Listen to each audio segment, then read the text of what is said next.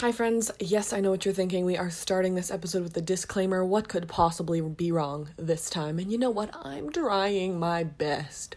Basically, this episode, um, some of our guests' audio kind of gets clipped out. Um, it's so it's not you it's not your phone um but i think that it's pretty legible still like you can still kind of get the gist of what she's saying and a lot of the times we do kind of like repeat what she said in different words so i think that it still totally makes sense but just know that it's not your phone it's not your computer that is um, being all clippy and weird uh that's an us problem and because of that we did uh, have to lose a whole bunch of you know her going uh-huh mm-hmm yes right totally i agree you know in the middle of uh, when we're speaking so um, i would just like to say that she was a very attentive and lovely guest who had a lot of really awesome points so uh, enjoy the episode anyway So John says grace, and he says that Adam is always complaining about the drought. So classic Adam, Adam. typical Adam. Hello and welcome to our Lost podcast, brought to you by the Aficionados Podcast Network. My name is Robin Jeffrey. I'm a 25 year old actor and drama instructor. I like rooting anti heroes, feminist agendas, and I have way too much knowledge regarding details that no one else remembers. You can follow me personally at Robin E. Jeffrey pretty much everywhere. And our fun fact for this episode is like, what is your favorite shirt that you have? Uh, like the shirt that you would want Hurley to hand you if you didn't have any other shirts. Yeah, You know? you want to be cozy. Um, I bought this spirit jersey from um, Disney World that is haunted mansion themed. Um, I would probably fit into a medium, but I asked for a two X. And it took us a quick minute to find it too. Yeah, I had to ask them specifically for just the largest size that they had.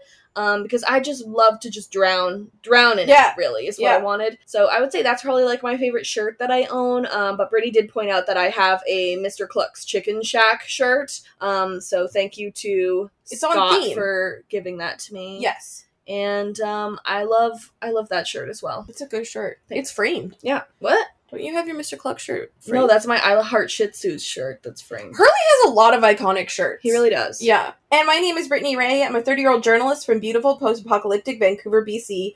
Like badass moms and long naps. I'm on Twitter at Britannia, where I can be found attempting to be interesting and talking about my cat. And um, the shirt I would want is my favorite shirt, which is um, an oversized shirt from Target with a little white pocket that has Mickey Mouse and palm trees on it.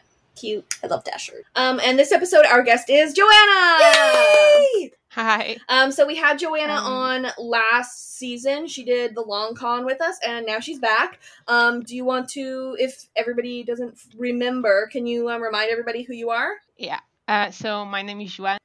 I'm from Portugal. So just warn everybody, like English is not my first language, so I apologize for any mispronunciations or mistakes or anything like that. You're a queen for speaking more than one language. Don't worry. I'm currently 23 years old, but I'll be 24 when the podcast airs. Ooh, Woo! happy birthday! Thank you. And I'm also a Slytherin. Oh, same. Taste.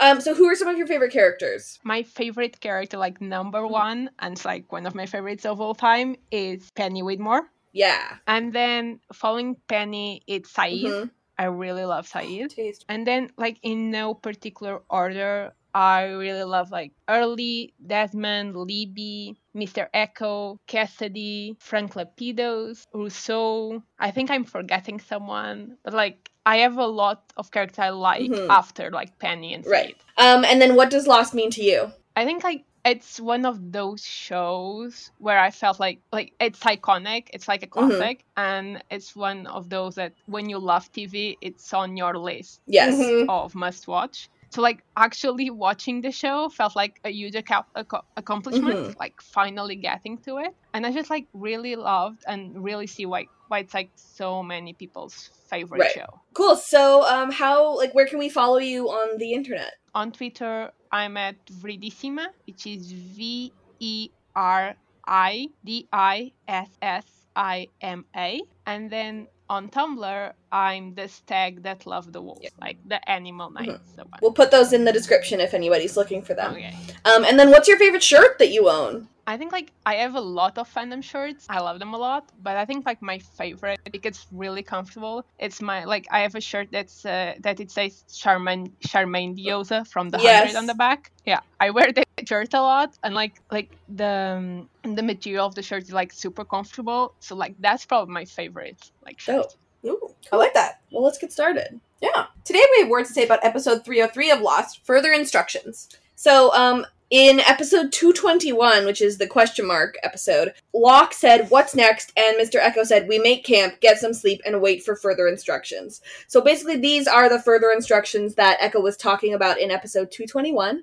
Um, and I remember when he said that when we were covering 221, I was like, That's gonna come back later. So, here it is coming back. I feel Um, like those instructions were not overly clear. Yeah, they weren't super clear. No. Uh, the broadcast date was October 18th, 2006. It was written by Carlton Hughes and Elizabeth Sarnoff, and it was directed by Stephen Williams. A fun fact about the episode uh, that I mentioned last episode was that uh, this episode was originally intended to be the second of the season, but that it switched to air after The Glass Ballerina. This is only the second time in the show's history that the order of the episodes had been switched, having happened only in season one with Solitary and Race by Another, and then it happens again in season five. I think it was the right move. You do? What- this what makes you episode's say- too weak to put as a second episode. I agree, and I think that um, the Glass Ballerina was so strong, at least in my opinion. Exactly. I really love that episode.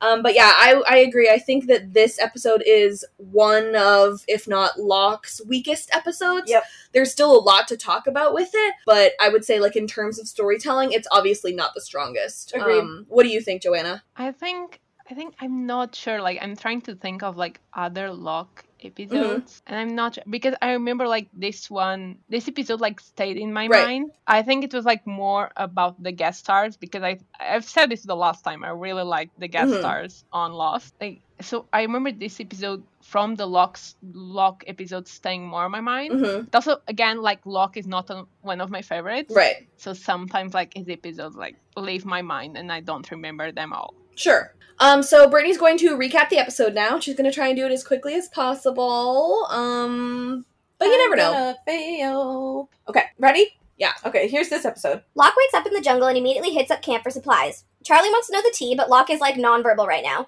He communicates to Charlie that he needs to speak to the island. Okay. Charlie's like, bro, I hate you and I don't want to help you, but he goes along with it anyway because he's Charlie and his middle name is Curiosity. Locke is going to go on a vision quest. Sorry to every indigenous person and Native American watching this. He sees everyone on the island and rolls at an airport, but I'll let Robin cover all of that. Yep. Anyway, moral of the story is that he needs to save Mr. Echo. Charlie tags along and they follow some clues and talk about a polar bear. Then they chase the polar bear, and Locke throws his knife to kill it, but he hits Hurley's water bottle instead, which is a little wasteful. Hurley wants to hang now too, but there's a bear afoot. Locke finds a cave and decides to go in it because he thinks Echo is there, but Charlie is not allowed. No, Charlie's allowed. Hurley finds a naked Desmond and gives him a tie dye shirt. That's nice. Locke finds Echo in the cave, but he also finds a bear. Oop! He rescues Echo from the bear with some fire. Hurley pokes holes in the hatch plot. Is Des a superhero because he survived an electromagnetic blast? Nah. Desmond tells him not to worry about Kate, Jack, and Sawyer, since he said in his, since Locke said in his speech that he'd save them, but Locke made no such speech. I'm sure that's nothing. Locke and Charlie haul Echo through the jun- jungle. Locke apologizes to a passed out Echo for not listening to him. Echo was like, psych, I'm awake, go save people, and also you're a hunter. They ride back at the beach, and Locke reveals everyone has been kidnapped and captured, but he'll find them. There's that speech Des was talking about. In the flashbacks, Locke picks up a hitchhiker named Eddie. A cop pulls them over, and Eddie says Locke is his uncle. That's chill. Locke brings him to this shared community place that's like kind of like a cult, then they pray and eat food. I don't know what's going on. Anyway, Eddie thinks all the people there have daddy issues, and Locke is like, don't joke about that. Eddie wants to know the tea about the greenhouse. He wants in. Locke visits Michael and Jen in their pot farm and finds out Eddie's an undercover cop waiting to blow their whole operation, and Locke is a patsy. Locke takes Eddie out uh, hunting as a ruse to interrogate him. Did Eddie know Locke would be driving? Yeah, he did. Locke won't shoot him because he's a farmer. Locke says he's a hunter. I think he's donkey. Anyway, he doesn't shoot. Do you want to know what Charlie's real middle name is? Yeah. Hieronymus? Oh, right, of course. Yeah. Okay, so his middle name is Curiosity. Thank you so much. Hier- Hieronymus Curiosity Pace. Honestly, there's been worse names in the world. Yeah. Like Albus Severus. yeah, yeah. Um, cool. So there isn't really much of an A and B storyline on the island plot, um, like there usually is. Like we've got some Hurley stuff, but Hurley and Desmond are so like ingrained in also the Charlie and Locke stuff. So I think we're basically just going to go all through the whole island storyline, um, and then move on to the flashbacks, and that's just how it be this episode, I Cool, think. cool, cool, cool, cool, cool, cool, cool, Um, cool. I- I'm gonna say uh, I'm ready to talk for a very long time about that vision. That it- there was a lot in there. There's a lot. All right, so here is my summary for the first scene in this storyline. Locke wakes up in the jungle after the explosion. He can't talk and he's super disoriented. Locke gets to the beach and starts taking apart his own tent. He's going to build something. Charlie joins him where the church was being built. Locke tells Charlie via charades that he's going to that he's trying to talk to the island. Okay. So first of all, we open on Locke's eye, um, which of course is a theme. We like to open on eyes. Of it's our course. favorite thing to do. Um, and this is us finally getting answers as to what's happening on the other side of the island because there were four people in the big explosion, and we only knew the fate of one of them um, at the end of season 2 Mhm. And it's taken three episodes to figure out that luckily all three of the other people are currently alive. So that would be infuriating as a viewer to have to wait for. for two weeks. Yes. Or no, like for a whole hiatus and then also two weeks. exactly. Yeah. Um, so he can't talk, and you know he kind of sees Desmond running around. So there you go, they're both alive, and so now we kind of are just wondering about Echo at this point. Um, so Echo's stick falls on John, and the stick obviously has 4, 8, 15, and 16 on it.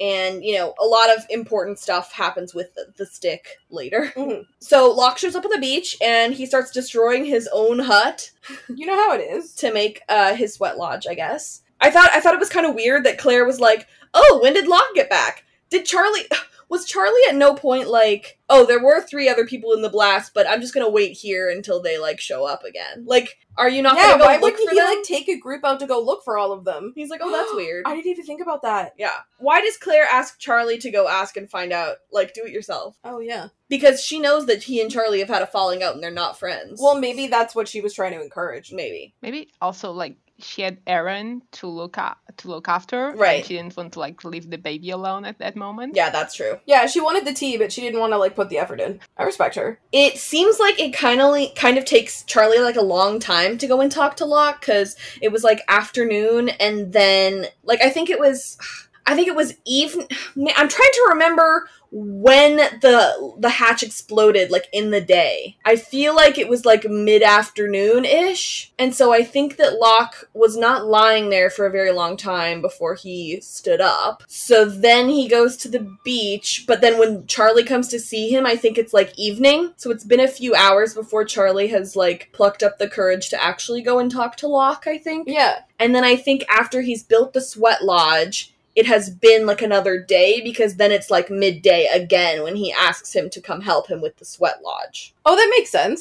Oh, yeah, that makes more sense I because I had think. written a note Mm-hmm. like wondering why Charlie was like in a completely different place where we left off. Yeah. Because I thought were like like scenes in a row, like mo- in the chronological of the show, they had been on their own. Like what like that Locke had told them that he wanted to talk to the island, and then Charlie had just turned his back away and done something else. Right. I didn't realize there was like more time between.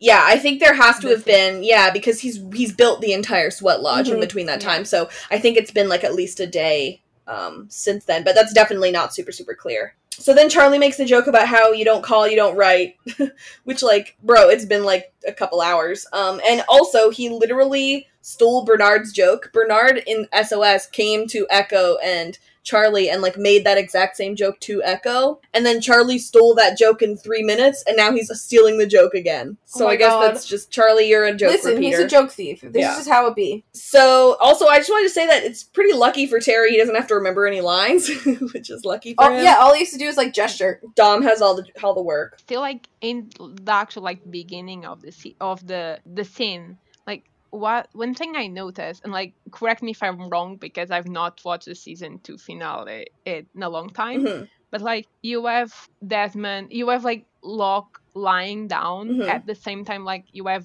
desmond running running across the jungle Yeah, and it kind of parallels the explosion when you have Desmond trying to find a solution, trying to find the key, and you have like Locke more like quietly trying to figure out what's happening and not so much taking like an actual action when the explosion is about to happen. that's such a good point Mhm. because you're totally right. Desmond really, at the end of last season, like was gonna do something about it, and Locke kind of was just like standing there, like you know, the ground's shaking beneath him and he's like trying to dodge things and turns to Echo and just says, I was wrong instead of like trying to fix it like Desmond Yeah. was. Yeah, I totally agree. I mean, that's what shock will do to you, right? Yeah. Oh, for sure. Yeah. I, I also think it's funny that like we see Desmond later and he's also like he's still just like prancing around, like just slightly outside of where the beach is because he literally has no clothes. And he's like too afraid to be like, can someone give me a shirt? and it takes him like over halfway through the episode to like find some clothes. So Charlie says that the trees are very are wonderful conversationalists,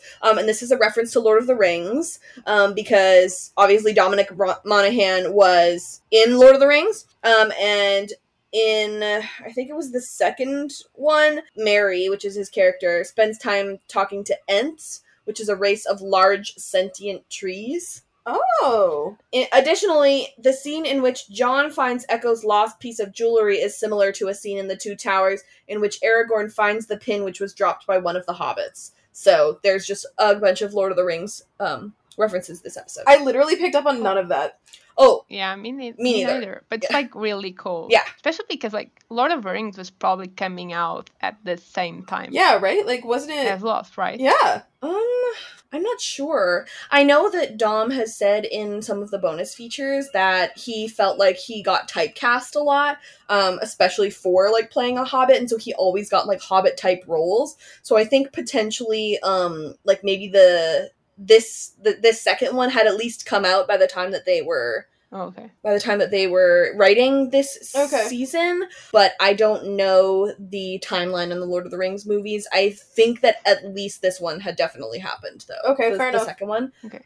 So yeah, uh, I love this game of locks, frustrated charades.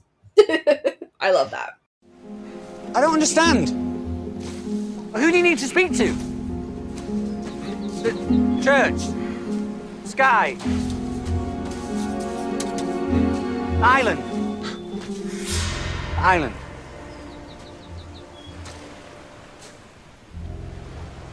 You need to speak to the island.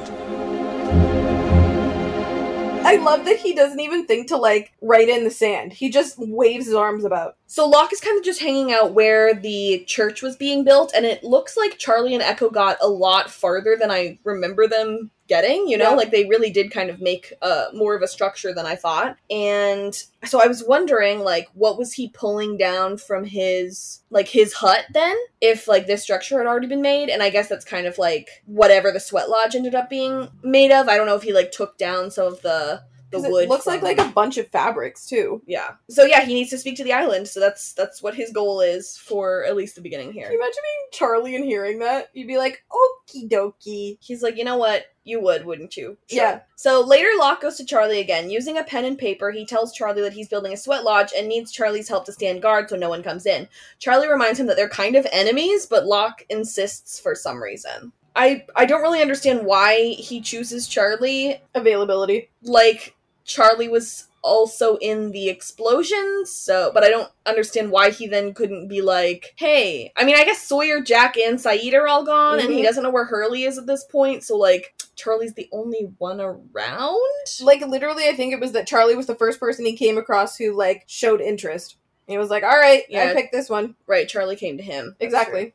Yeah, I think besides Claire, you have no more available Right. main characters. Until Oh, good the point. end of the episode when they bring in Nikki and Paolo, Oh my which God. I'm really excited to The talk fact about. that you just referred to them as main characters. I got so excited when I saw them. yeah, they're they're main characters, they're in the um, main credits. Oh my god.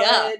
Um, I was just thinking, like, are there any other main characters around? Because certainly Michael and Walt are gone. I mean, um, Claire is right there. yeah, You have Ro- they're not main characters like Rose and Bernard. yeah, Rose and Bernard are around, but I don't think we see Rose and Bernard for like a while now. I don't know where they went, but they're just like not present really. They're just vibing. Y- You s- mentioned like in SOS, SOS Mhm. and like I don't think we'll see Rose. I don't know the the number you said, but it was like I think a few seasons before we saw Rose again. Mm-hmm. hmm I remember like listening to you say it and like, wow, I did not realize. I know, and you don't even notice, which makes you feel bad. Yeah. No, I think you're right. And and and he needs somebody to guard, right? So he wouldn't ask Claire to do that. And like you said, Joanna, like she kind of has the baby to deal with. So Charlie Um, really was his only option. I guess it was Charlie. Well, I, wait, where was Hurley? Hurley is walking back from the dock. That's right. Okay. Yeah. And and I think Charlie like ends up making a lot of sense because like this episode ends up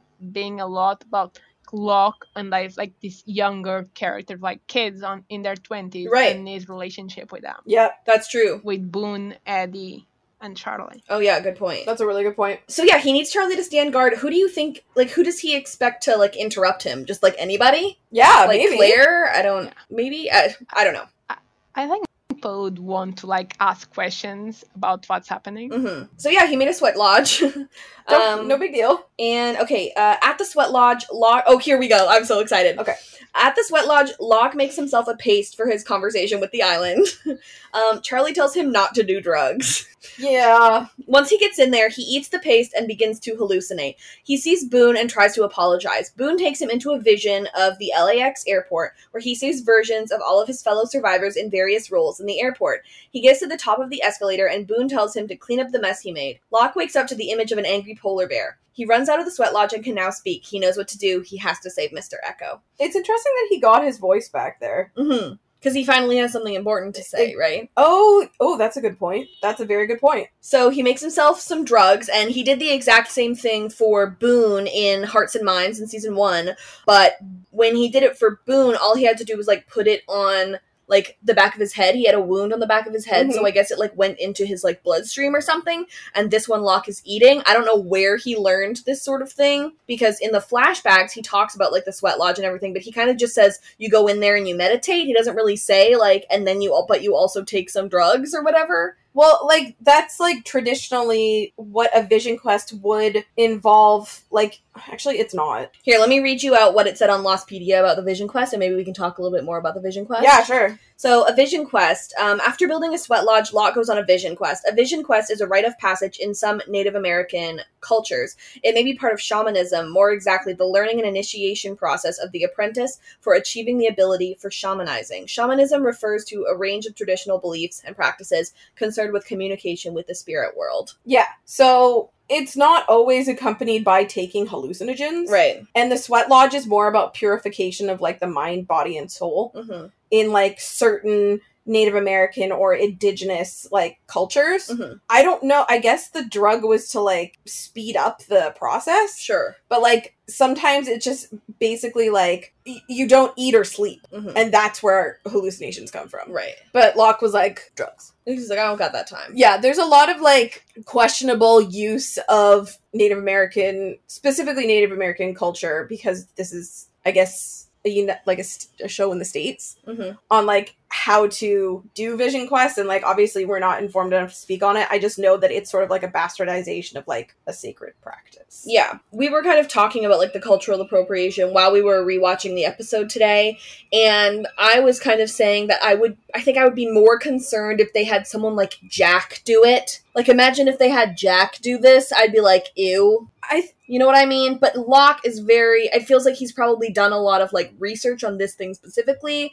and um, it's something that he like truly believes in. So I'm like not as bothered by it. i think like I mean, although although it's not my place to be bothered by it yeah or not. that, yeah that's true i think like because they also put it in the flashback and i was like oh okay so these Sure. are like weed smoking hippies who have like sweat lodges and stuff and i was just like hey like all of you people suck Right. um, because there were no Native Americans in those scenes Mm. and like they didn't talk about the culture at all. It's just like you're just doing like the typical like hippie like appropriative thing. But yeah, like as we said, like we can't speak on it too much. Mhm. But I think like that connection to the flashback. Yeah. helps. yeah, It's not something it came to his mind to like do right now. that's true. It was good that they had it in the ba- in the flashback to tie those stories together. Yeah. I would say that like there are only like a few like big physical ties to the flashbacks um this episode and like these flashbacks really kind of like stand alone. They like many other flashbacks connect with other flashbacks. So, for example, last episode we had um the stuff with Jay Lee, and so Jay Lee is in like two other flashback episodes with Sun. Mhm. And you know, the episode before we had Sarah, and Sarah's in three other, I think, may- maybe four other flashback episodes with Jack. You know. And um, some episodes they just stand uh, alone. And, you know, in the flashbacks, Locke is the only character that we know and the only character that we ever see again, you know? Um, so it's kind of strange, but um, there's still, you know, lots to talk about about it. So, Yeah. and like this flashback like where it implies that like Locke, Locke and eight people were going to get be arrested because like yeah. Eddie knew his name and that is never like mentioned again Right. in Like, any yeah, who's to say if Mike and Jan got arrested, but Locke didn't? yeah So, Oh yeah, why didn't Locke get arrested? I don't know. I mean, first of all, arresting people for like having pot farms is insane. Yeah. But I mean, we could talk about incarceration levels of like different le- people at a future date. Yeah. But like, why didn't Locke get in trouble? Is it because he pulled a gun on him and he was just like, "Oh, okay"? I, I don't know. Maybe because he helped him and maybe Eddie felt bad for him. I don't know. I'm so confused. So Charlie says, "Huh, it seems like it's weird that you're doing drugs cuz you seemed to not like drugs last time and you might have to punch yourself in the face because you apparently you punch people for doing drugs." I mean, that's what Locke seems to think is his version of like tough love. Yeah. Stop doing drugs, I'll punch you. I'm like, what? Well, I mean, yeah, and if you want to hear more about that, like h- check out our Fire Plus Water Yes. um podcast because we sure talk a lot about um Charlie and Locke that episode and um you know what that punching was even about. Mhm. Um so Charlie makes a reference to altered states when he says I'm going to stand out here in case you devolve into a monkey. It's a reference to this 1980 science fiction film in which the main protagonist takes tribal drugs and a sensory deprivation causing him to regress into a Neanderthal like humanoid. Uh. Uh Okay. Sure. So he promises not to come in and he eats the paste. I, I don't know how he knows about all this stuff. It doesn't really seem like something that you would research to go on a walk about, but they, they should have given us more context for this. yeah, for how he knows specifically about like those like all the drugs stuff. Exactly. Okay, and then we already talked about the vision quest. So hello, welcome back, Ian Summerhalder. I'm really sorry about your terrible wig. I was just gonna say, Robin has thoughts about your wig. So he was in Vampire Diaries at this time, and I just wanted to say that his his hair wasn't even that bad. Like when we last saw him, it was like kind of mullet-ish, but this is very mullet-ish, and I don't like it. it's longer. Yeah. It's like it did no one I have so many questions about what happens with wig culture Mhm. in TV because I feel like no one's getting it right. Yeah. Even now. hmm So I really love the moment where Locke tries to apologize to Boone, but Boone already knows. Hi, John. It's good to see you again.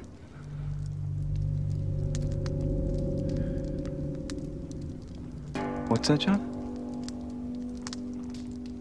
Oh. You're sorry. That's okay.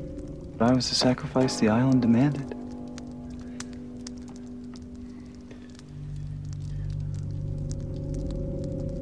Don't worry. You'll speak when you have something worth saying. I'm here to help you find your way again. So you can bring the family back together. Come on. I want to show you something. I don't know if Locke thinks that this is actually Boone. I think he does. Yeah. He thinks that this is like actually Boone's like soul or like Oh, spirit. for sure. I think he thinks that Boone haunts him. So I guess now is, I- and I think this might be a spoiler question, but is this actually Boone, or is it something, or it like, or is it like the island? I think I think even with or without spoilers, I don't think it's Boone. I think it's more part of the visions and the sweat lodge and the drugs they took Right, sure. Yeah, this could even just be. It's interesting because inside the vision, there is like some really important information yeah that makes me think that this can't all just be Locke's mind making these things up. Like, I could just say this is just like a vision of Boone that Locke has made up for himself, and Boone apologize or um accepts his apology because Locke needs him to accept the, the apology, etc. But there's information inside of the uh, inside the actual vision that makes me think that there is some sort of insight from the island. No, there's definitely outside influences here. Yeah. It, it's not all in Locke's head. because I don't think that Locke even knew that Saeed's son and Jin went off on their own. And Where yet- was he? He was in the hatch when that was happening, Yeah, right? There's yeah. no way he could have known yeah, that. so so it's definitely not just Locke, but I don't think that this is actually Boone's like soul or anything. Agreed. Because he seems really chill with just having been a sacrifice. He was like, "Yeah, I'm, I was a sacrifice. It's fine." That's just how it be sometimes. Um, Yeah. if this is the island, they're just like, "Thanks for the sacrifice. It's okay." Woohoo! Um, so Locke can't talk, and Boone says that he will speak when he has something worth saying. Drag him. That is Ouch. incredibly harsh to hear. Yeah. So he can't use his legs anymore, so he has to go back into the wheelchair. So we're in LAX, and everyone else is in normal clothes, but he and Boone. I think it's kind of cool. I think that kind of implies, not that it matters because it is a vision, but it kind of implies that, like, the other characters in the scene wouldn't be able to, like, see Boone and Locke. Like, they're No. kind of invisible in this moment. They're observers.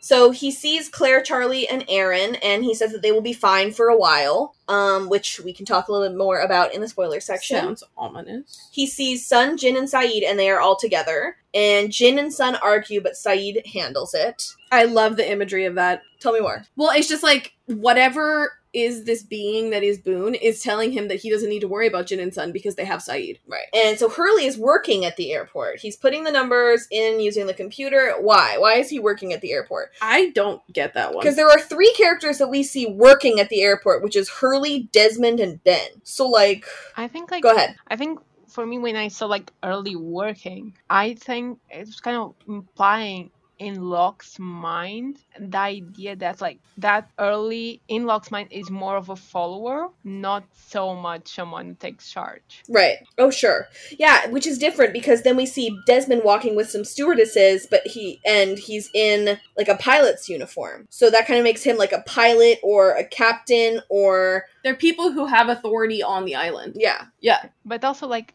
an outsider where most of the like early is the exception is like all the others are passengers and then you have Desmond who's a- an outsider in their group who Mhm. came from the plane being an outsider in the vision in the vision as well. Right. Mhm. Yeah, so I yeah, so Desmond's helping himself and that's why he does, he's the captain and Hurley is also like helping people. He's helping people get to where they need to get, I guess, right? Yeah.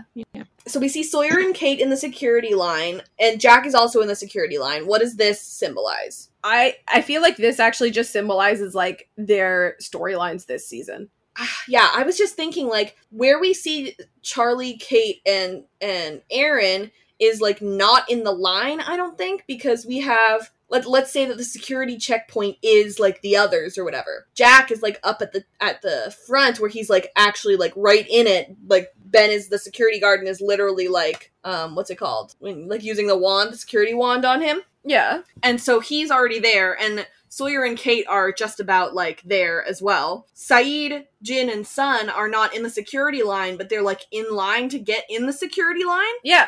So they're also like getting closer and closer to the others, and eventually they will also get there. So I wonder if that might be part of it. It like it's like boarding the plane represents like a new part of like the island. yeah. Oh, and and with that idea, you also have Hurley being like in the middle of that, Mhm. not in the direction of boarding a plane, but just like help people when like it's it's touring this one, it's coming back from the others to tell Mhm. people what happened. Right, and he's giving like Locke and Co. the like power and knowledge to go towards the others, right? Which makes sense that he Yeah. would be the one who is like kind of giving people directions to get to the security line. Yeah. So yeah, Jack is also a little farther up in the security line. He's getting scanned, and the scanner makes the hatch beep sound. And Ben is one of the security officers, and he's the one scanning Jack. So can we have any like symbolism of Ben like of like scanning somebody with a security wand? Like what's the symbolize? What's the symbolism of that? That's definitely like Ben choosing people who are worthy, right? Mhm. Or like just making sure that he is like good enough, or like Ben deciding who lives and dies sort of thing. and kind of um like scoping him out to see if he'll do what he wants him to do. Or Yeah. something. So Boone says that there's nothing Locke can do for them yet, which I think also kind of foreshadows him being like, I'm gonna go and get them at the end of the episode. On uh, Lostpedia, it pointed out this kind of like fun fact. Um, the survivors in Locke's vision are grouped together the way they are in real time and not as they were left in the season two finale when Locke last knew about them, which I kind of brought up with the Yeah. fact that um, Locke doesn't have this information, so there must be some sort of insight coming from the actual island. Jack, Kate, and Sawyer with Ben, the last Locke knew Hurley and Michael were with them, and Ben had not yet gained control of them. Saeed with Jin and Sun. Locke was in the Swan when all three of them decided to leave. Desmond is a pilot alone and enjoying himself. He was a missing at the time, and Hurley separated from the rest. He was traveling back to the beach at the time. So yeah, we kind of brought that up Yeah. already. Um, so he's told to clean up his own mess and Boone feels sorry for him and then disappears, and now he has to get up the escalator. We have this moment where we see Boone at the very top of the escalator, which kind of reminds me of I think it was question mark when we saw Echo's brother Yemi up at like the top of that cliff and stuff. Oh yeah. Um, that kind of just gave me those sort of vibes. So he lies down on the escalator and he finds some blood on the ground and he gets it on his hand, which um, comes back later in the episode.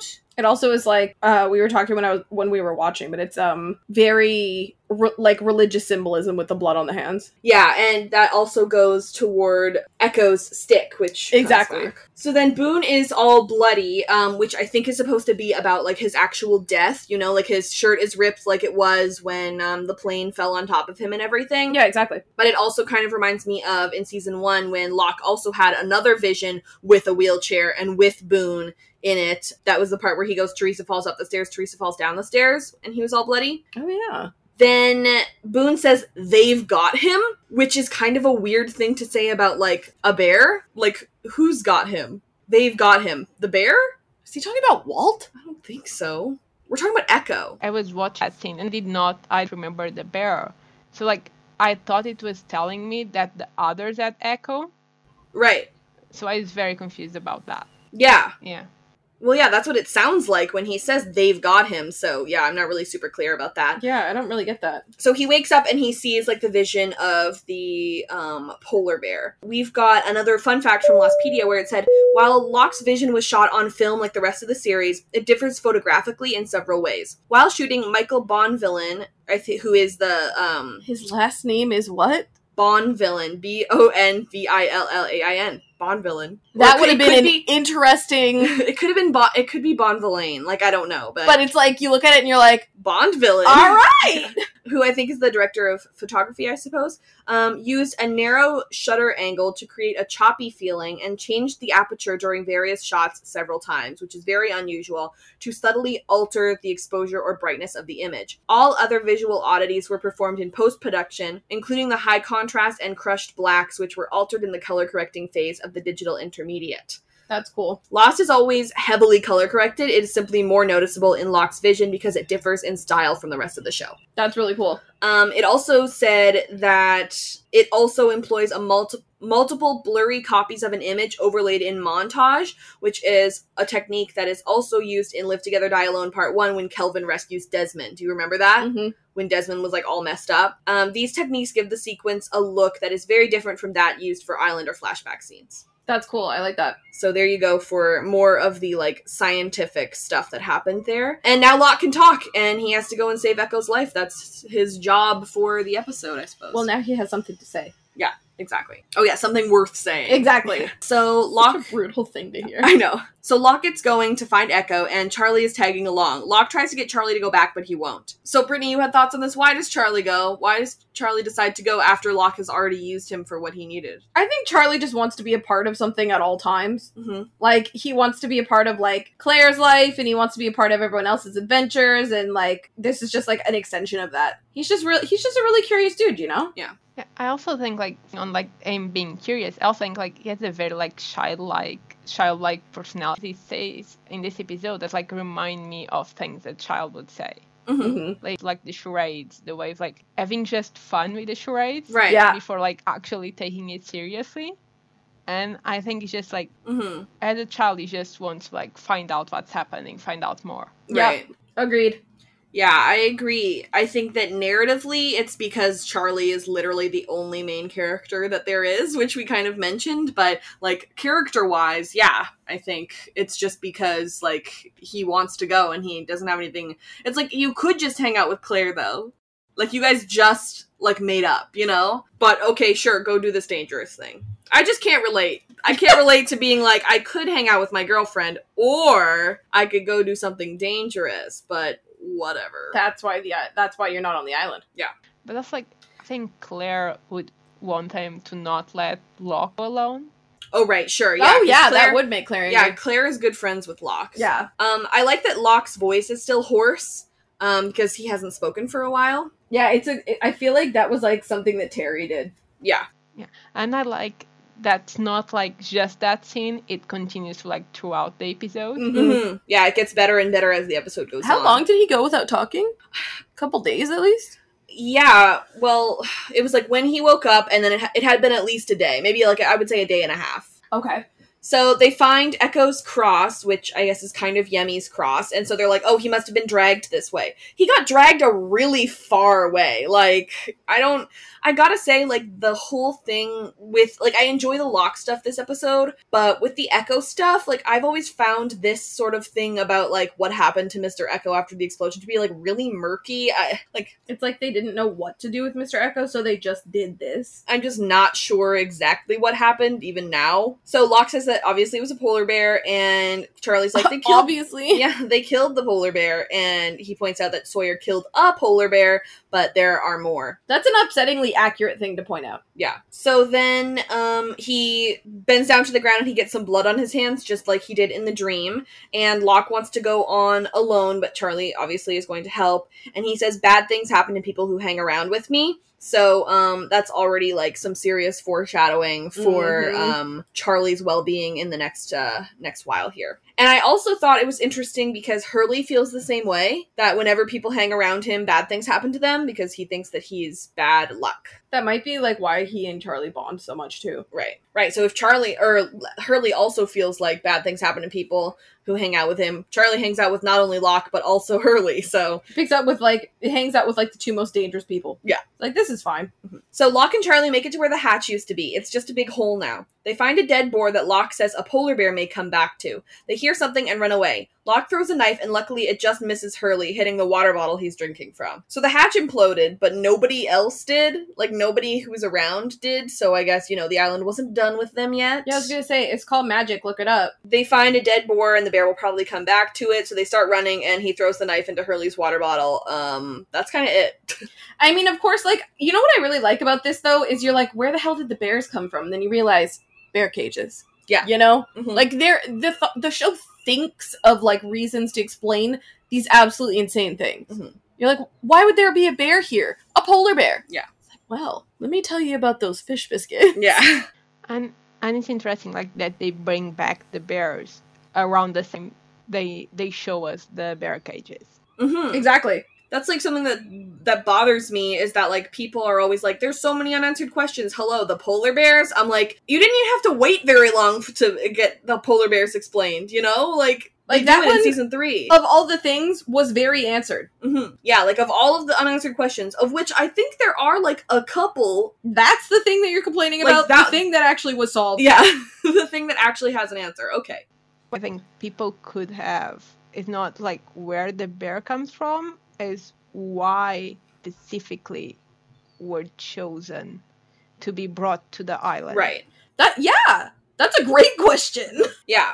And I understand that one because that one is also answered, but like much later. So, um, So it's like if you gave up, you'd be like, well, there was that stupid polar bear thing they never explained, and like you'd be like, well, you stopped watching before they explained it. yeah. Um, so Hurley tells Charlie and Locke everything he learned at the dock. Ooh, it rhymes. Locke tells Hurley to go do what he was told to and go back and tell everyone. Charlie tells Hurley what he and Locke are doing, and Hurley gets spooked about the bear, and so he goes. I don't blame him. So basically, Hurley tells them everything he learned, which is kind of the summary for a beginning of the season. You know, kind of like, you know, every Harry Potter book starts with them being like, remember that time when the Chamber of Secrets? Here's everything that happened after. Here's what we missed on Glee, you know? like, did you s- not read the last book? Yeah. They kept Jack, Kate, and Sawyer. and he sent me back to tell everyone else that we can't ever go over there. Well, that dude behind the hatch, Henry, he was there. He's like their leader.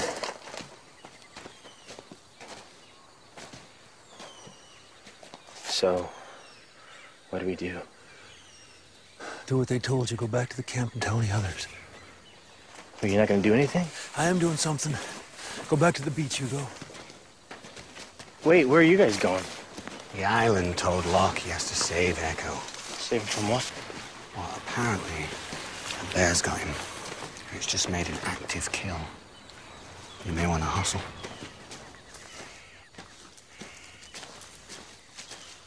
Bear?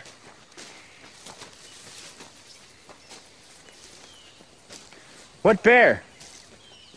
So yeah, Locke says, "Okay, well, keep doing what you were told to do. Thanks for telling me." Charlie catches Hurley up on the Locke tee as if like Locke is just a crazy person. Then why did you come? Like, if you're not having a good time, then like, why didn't you come? why That's a did you good come? point. And Hurley, of course, is scared of the bear, so he decides not to go with them. And I think it's interesting because I think that Charlie and Hurley are very similar in a lot of ways. But however, like something scary happens, and Charlie's like, "So yeah, I'm gonna stick around," and Hurley's like, "That sounds dumb, so I'm definitely not gonna do that." Bye. Yeah, but you could also argue that um, Charlie fully does not believe that the bear exists at all. Right. Well, I mean, at this point, he definitely is running away from the bear, though, I have to say. Yeah. So, I don't know. Fair enough. Yeah, but you can run away until like it- it knows it's running away from something because it's not just gonna stand there. hmm I'm sure that the thing is running away from would have been a bear. Right. Like, we see that it's a bear, but maybe he didn't. He just knows that he's running. He's like, I don't know why I'm running, but I'm running. He's like, there's definitely something large running after me. So, Locke finds some polar bear fur. They're getting close. Charlie's starting to get scared. He knows that polar bears are really smart. It's true. Charlie says that he used to get high and watch documentaries about polar bears. Honestly, he's valid. He says that they're really smart and they're like the Einsteins of the bear community. I think that's an absolutely incredible line.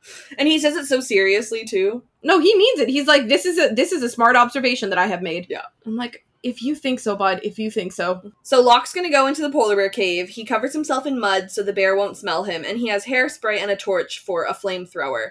Charlie agrees not to go in. So Charlie's like, listen, I'll come this far, but like I understand why they need Charlie narratively because Adewale is a giant man and Locke can't carry him himself, you No. know? So they're like, okay, well, Echo's in the cave, and Locke's like, all right, I'm gonna go in by myself. And Charlie's like, um, don't tell me what I can't do. And Locke's like, I'm sorry, do you want to come in? And Charlie's like, you know what? On second thought, no. you're like, I'm good. Thanks, actually. Thanks. Let's hurry up and do this. Maybe the bear's out, finishing his lunch. You're not going in there, Charlie. What? I'm gonna do this alone. You don't get to tell me what I can't do. If I want to go in there, I'll go in there. Why? What? Why do you want to go in there? I don't need a reason. Then go back. Go back. You don't have a good reason to go in there either. I'm going in there because I'm supposed to go in there. Um, I think Charlie just wants to do things that he's told not to do. I think he's just stubborn. Like that line was again like the do whatever I wanna do. Yeah, I agree. And, you know, it's also like he's willing to go and like do dangerous things just to prove that he's brave, even though he isn't brave. Mm-hmm. You know, like I would never, I would rather people think I'm a coward than like go and risk my life for something. You know what I mean? But Charlie is not as as selfish as Charlie is. He's I don't think he's a Slytherin. uh, You know, like no, he- he's not. He's a stubborn Gryffindor. yeah. He's a dumbass Gryffindor. Mhm. And also that that like Charlie not wanting to be seen as a coward kind of Locke as well, especially like Uh, Mhm. in the flashback where he's very much afraid of being the weakness of the group. Yeah, Mhm. Yeah. Right. you're totally right. exactly. No, you're totally right because Yeah. basically like Locke is telling Charlie, Charlie, I'm going in because I'm a hunter and you staying here because you're a farmer. And Charlie's like, "No, I'm I'm a hunter." And Locke's like, "Okay." Charlie's like, I don't understand this metaphor. Um so he covers himself with mud so there isn't any human smell and he's going to use hairspray as a flamethrower. Honestly, a genius joke of Charlie being like, "I got bad news. Uh, you don't got no hair." Every time they make fun of Locke being bald, I'm just like, you know what? That's quality. Yeah. So good. And like that's one of the things that's so great about Lost is like even as they're going through serious moments, they're they're doing something dangerous, Mhm. but they take the time to ness and this joke feel forced. It feels like something people would actually do. And I love the style on both like Locke's and Charlie's faces. Exactly.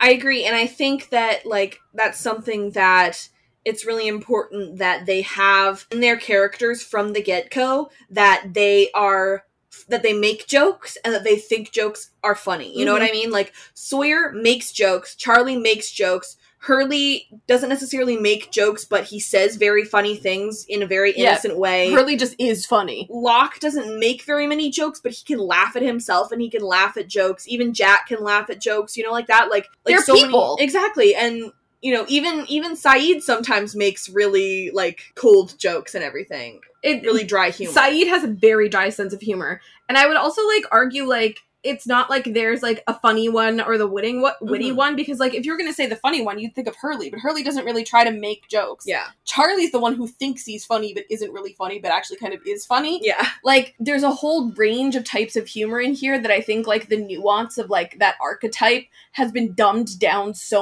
much in modern TV that now it's like, oh well, that's the funny one, right. and I'm like, this isn't Friends. It's not like it's just Chandler, yeah, you know? but also I think that that's something that some shows kind of is like we've said before that one of our problems with the 100 is that there aren't enough like light moments. I think that, you know, that's what Jasper was for really. Mm-hmm. and you know jasper was very similar to charlie in that way um, on the hundred but you know characters like clark she's very serious especially now you know in season one she wasn't as serious as she is now but now she's very serious and it doesn't feel like she you know she just doesn't laugh at jokes she doesn't think jokes are funny and so like they can't bring up jokes because she you know what i mean Well, there's no complexity to those characters anymore. Like what they think of as complexity is just relentless trauma, Mhm. and then there's how they respond to that trauma. But the way they respond to that trauma is usually just screaming or going, you know, dead Yeah. inside. There's no um dimension to any of it. Right. And so right now we have we had Dioza who who is really good at making jokes and then we have Murphy, but the problem with that is that Murphy will make a joke but he's surrounded by characters that are so serious that that his joke doesn't like it lands with the audience but it doesn't land with anybody else and so it's like uncomfortable. Yeah. They season the 100 has tried more jokes, like with Miller and Nyla, Yeah. but they also still feel so isolated Yes. and not like a part of the story. Yeah, I agree. It's like they're like doing it because like they know that they need something funny to happen and I'm like just don't even try and be funny at this point. Yeah. So Charlie agrees not to go in, which is probably for the best. yeah. As Hurley walks back to the beach, he gets intercepted by a very naked Desmond, who cl- whose clothes got blown off by the explosion. Uh, Hurley lends him a giant tie dye shirt. You know, sometimes you just lose your clothes. He's like, sometimes your clothes get blown off. And he just keeps trying to talk to Desmond about it. Desmond's like, You want to talk about this right now? I do not blame Desmond for being frustrated. Hurley's like, "How'd you lose your clothes?" Desmond's like, "Um, really?" He's like, How about we talk about this after you give me a shirt? Exactly. Who's there? Are you alone, brother? Uh, yeah. Whoa, dude. I'm not alone. Huge camp's right over there. Can you give me some clothes? What happened to yours? I woke up in the jungle like this. So, like, the hatch blew off your underwear. Fine. You want to discuss this in great detail right now? No, Oh, Fine, no, let's do that's it. okay. I, I got something in here. I've been, like, my, my whole. Like, he My would- dick is out. he's covering that part, but but his whole bare butt Yeah. is just like out. His for dick is anybody. out. His ass is out. He's like right by the beach. At any point, Claire could like walk up, you know? you know, put it away. Yeah. You know, And he wants to, but this is a Hurley- family show. Put it away. ABC Disney. and so Hurley's like, actually, no, it's fine. I don't want to talk about it. Here's here's a shirt, and it's like his tie dye shirt. And this is kind of like an iconic Desmond look. Like you know, we have that like it is. that blue shirt that gets unbuttoned, which is like his other iconic look. But nobody, not enough people talk about this tie dye look. It's it's a moment. It's a Yeah. moment. Also, like it's an interesting like character thing that like early carries like an extra shirt with them. Yeah, Well, it's like if you don't carry your stuff, it'll disappear. yeah. Sawyer will take it. Yeah, and like also like knowing he was gonna go on a walk Yeah, and clothes with them. yeah. I think other characters should maybe take that hint. Ooh, who? Kate, who always wears the exact same thing. Oh, and Kate's bra. Yeah. I worry about Kate's oh bra. god, her bra must be so dirty. Yeah. So inside the cave, Locke finds a random toy truck and continues on. That's the full scene. So he steps on a toy dump truck, and no one really knows what the deal with this truck is. Like, if someone wanted to bring up an unanswered question, if someone asked me about the truck, I'd be like, you know what, that's true. I don't know where the truck came from, but also doesn't matter. you know? Now I need to know. So Where did I, the truck come from? I looked in the theories for the truck. Did you uh, were you gonna say something, Joanna? I think I think the thing was if the truck was from one of the kids that were on the Mhm. tail of the plane. Right, Zach and Emma. Ooh, that's a good point. Yeah. One of the theories that I really liked when I that I saw on Lostpedia was that it was the polar bear's toy, Oh, Like I like from- that. like from the cages, and they just like brought. I was like, I have no idea how much merit that has, but I think it's really funny, so I'm gonna pretend that that's true. that's actually really cute. Um, and there was a fun fact on Lostpedia about this. It said the filming location for the polar bear cave was a lava tube on the Big Island of Hawaii. This is the first Hawaii location not on Oahu. um, that's crazy. Well, yeah, that makes sense though. yeah they they film exclusively on oahu and very seldomly go to any of the other islands and then even less seldomly even less often do they go to like full on america The mainland. yeah so yeah that's that whole scene uh locke finds a bunch of dead bodies in the cave but he also finds echo he tries to drag echo out but the bear is there he uses his flamethrower to get the bear to stay away from them he and charlie start walking echo back to the beach Okay, but like, why was he literally the get a job, get away from him meme?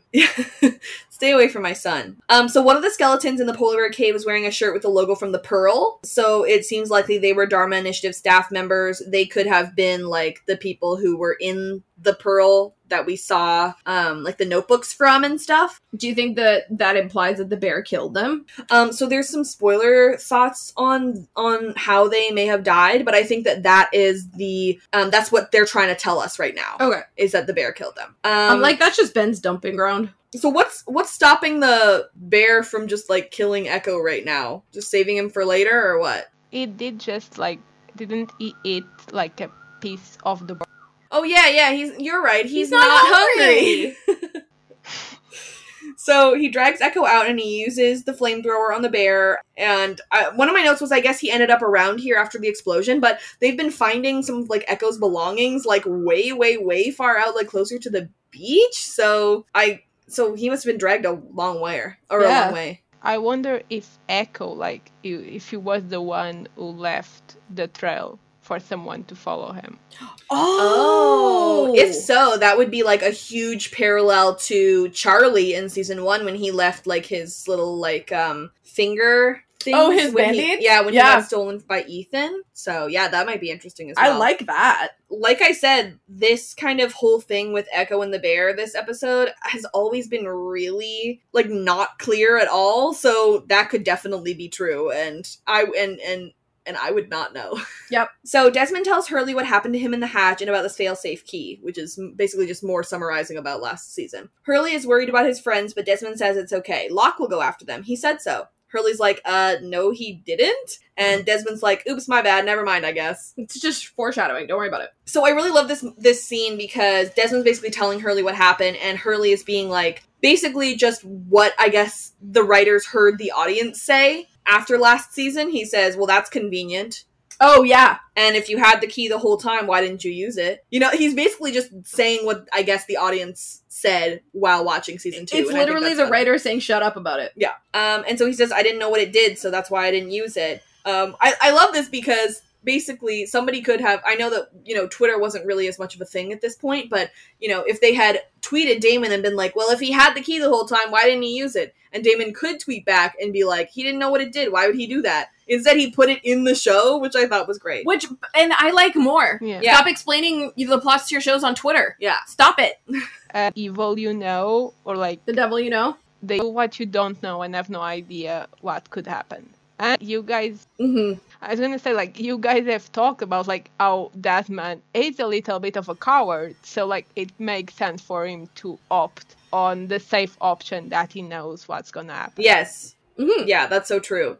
And um, I agree with you, Brittany, that I like them doing it in show as well because, you know, they're like not every person who watches a show is like a diehard fan, you know? Yeah. If you're watching something and you don't understand something watching the show and you have to go on Twitter to get the answer as to what that happened, like a lot of people don't do that because they don't care. So they just let it be confusing. You know, you have to answer your questions in the show or else It's like, a failure of writing. people just won't know. yeah it's it's a massive failure that i think a few showrunners suffer from Yeah. um if if your audience is asking questions and you need to answer it on twitter you've you failed Yeah.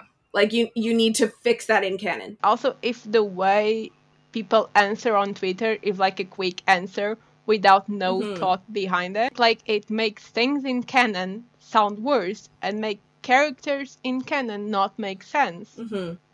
it's, Inconsistent. it's like even worse like don't answer if you have if you only have a bad answer Yeah. exactly True.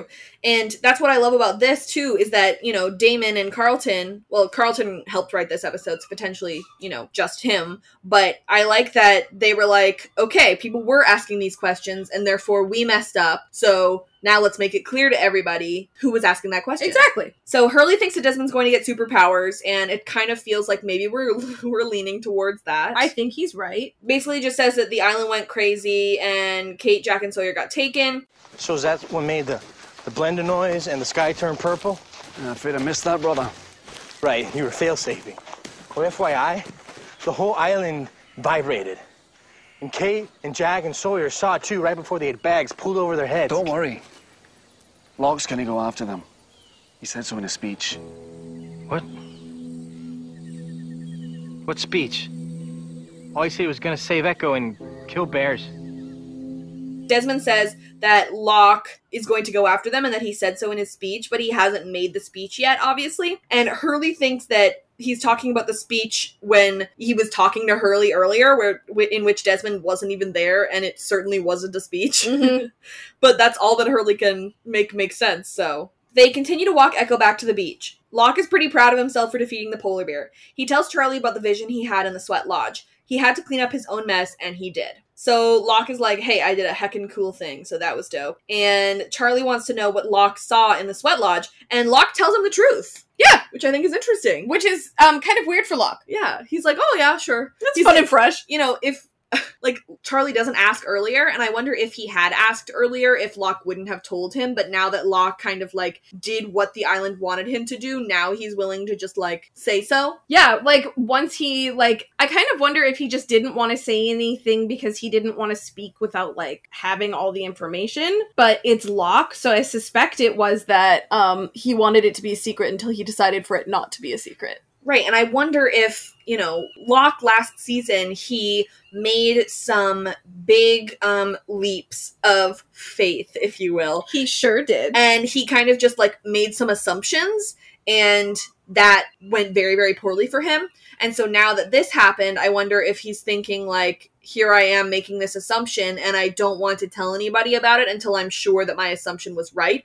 And now I can be like, haha, my assumption was right. yep and his assumptions like had a body count Exactly. Yeah. Mul- multiple times. if Locke uh, says what he, the vision told him and he can't do it, it feels more not just a failure to him. Yeah, And yep right. He's like, yeah. no, yeah, nobody has to know. And I also think he may have been trying to make amends with Charlie, hmm which, like, being honest with them is a good place to start. Right. Charlie's constantly be- being lied to. Yeah. Plus, it's a great way to keep Charlie on the hook and Mm. Charlie with him by like doling out certain answers so that Charlie knows if he sticks with it long enough, he might get something. So Locke at this point like kind of believes that Boone was kind of like a mouthpiece for the island. Like I don't know if Locke really did believe that it was Boone. Perhaps he was, you know, thinking it was Boone just so that um, he could apologize to him just to make himself feel better, you know? I Yeah. think even if it wasn't Boone, he would be able to like look at the vision of Boone and feel catharsis being able to apologize to him, even if he doesn't think that he's actually apologizing to Boone, if Yeah. that makes sense. So he has to clean up his own mess, and it was his fault that the hatch blew up, and I guess his fault I mean, that Echo tea. was in trouble, and so Charlie says that he must have cleaned up a bunch of messes in his time, which of course cuts back to the flashback. Mm-hmm. Um, Charlie and Locke hear running water. Charlie goes off to get water for Echo, and Locke stays with him. Locke says that he's sorry, and if he hadn't been worried about the button, he could have saved Jack and Co. Echo has awoken to tell him that it's not too late, but when Charlie returns, it seems that Echo was never awake at all. So you have spoiler thought section thoughts on this one. Yeah, I have a few spoiler thoughts. Um, but one of my main things is like if Echo was actually awake, like if he was awake, then perhaps like you know another like mouthpiece for the island in which like he like woke up, said the thing that Locke needed to hear, and then went back to sleep like magically because it wasn't really Echo who was saying those things Mhm. because you know he did say something that was really important to Locke's past and really meaningful to Locke in the way that he said it, you know, and so that kind of like implies that it wasn't necessarily Echo saying that because Locke never told Echo about that. I messed up. Now our people are captured, and if I just listened to you, if I, if I just let you keep pushing the button, I could have gone with them, protected them. I could have saved them.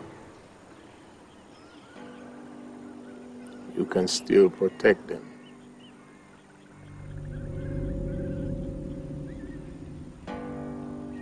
You can still save them.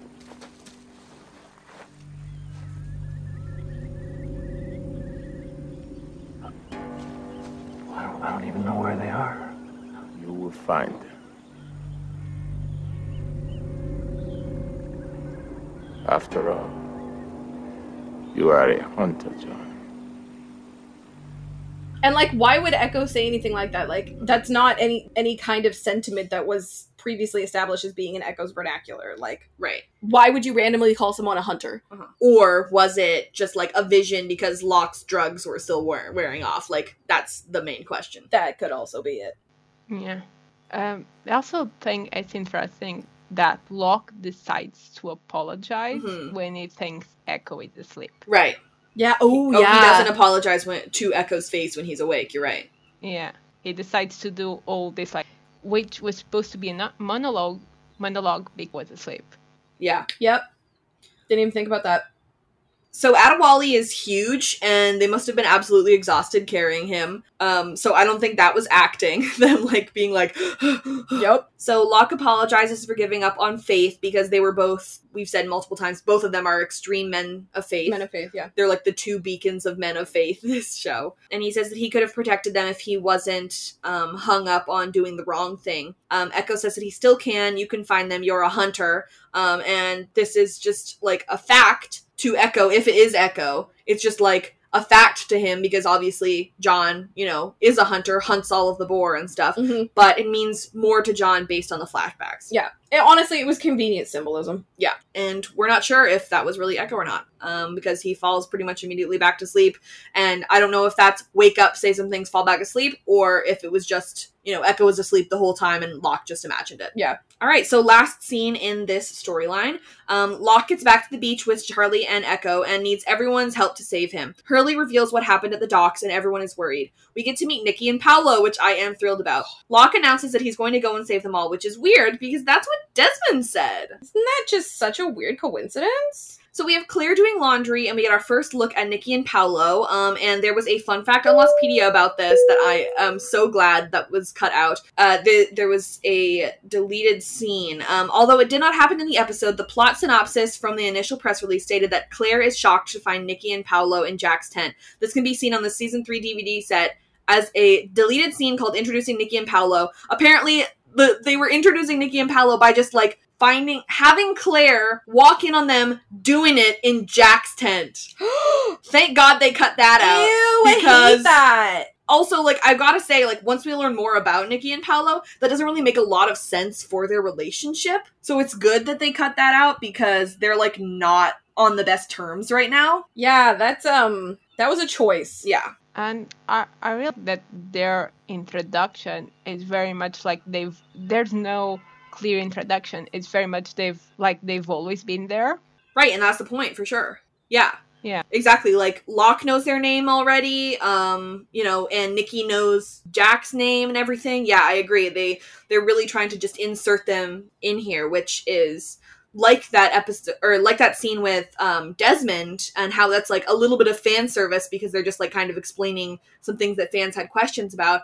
Fans requested that they bring in characters who are just like background characters. Yeah, that people that are actually like affected by the decisions that everyone else is making. And that's what Nikki and Paolo are. And, you know, they get their own episode later this season. And it's one of my favorite episodes, probably in my top 10. So I'm really excited to talk about that one. Mine too. Yeah, it's so good. I hate that people hate on it because the the storyline in it is so good. And then like on the next gen, I watched Lower Decks not that long ago.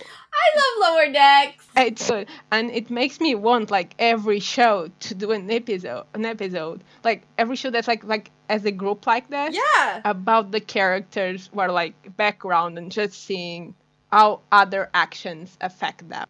Exactly, like the people who are affected by the main characters. Yeah. Right. So if you say that you like Lower Decks but you don't like Expose, you're a hypocrite.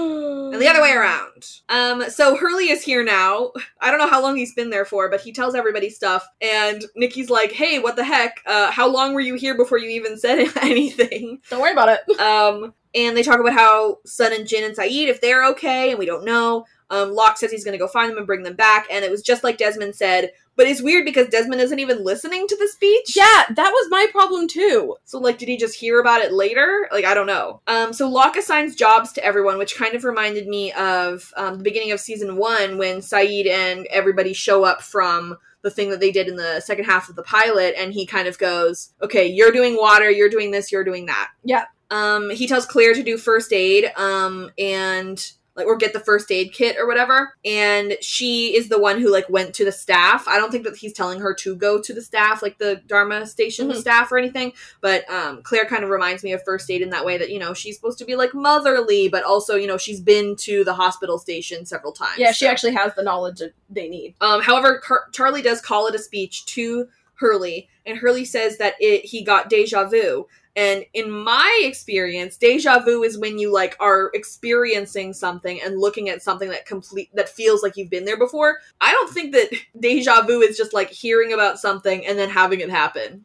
Um, you are correct. Yeah, so that I was like, I don't know if it was deja vu, but sure. Okay. But like, yeah, yeah, yeah. Listen, he wouldn't know how else to describe it. Yeah. And so Desmond's just like throwing rocks. like he might be skipping rocks, but it kind of looks like he's just throwing them. Listen, he's busy. He's had a hard day. So that's that. Um, do you guys have any other island thoughts before we move on to the flashbacks? Uh, no. No, I don't think so. All right. So before we move on to flashbacks, we're going to talk a little bit about Patreon. Brittany, what's Patreon? Um, Patreon is a service where you can donate monthly to your favorite creators. tell me more. So, like, if we're one of your favorite creators, which would be super cool, just like for the record, um, you can subscribe to our Patreon starting at a dollar a month and start receiving perks immediately, like early access to the pod Mhm. by at least a day because Robin is a very fast editor. Like, it's actually sort of supernatural at this point. zoom zoom. And um, y- once a year, we also send out Postcard. what? Thank you. The word postcard, not in my brain. To um, every of.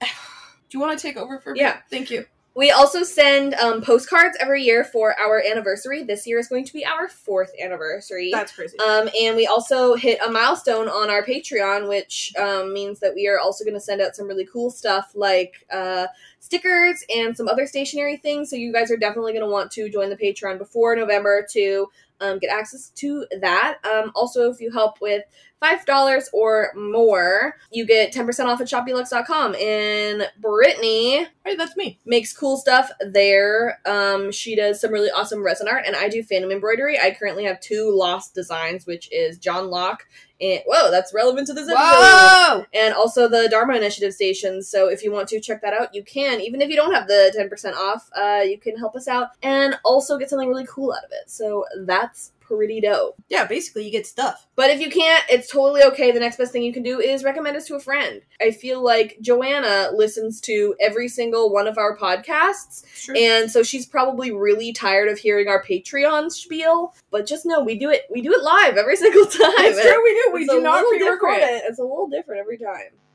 Yeah, I- I remember being surprised like the first time I came on for the long con that you guys Mhm. like did it every time. Yeah.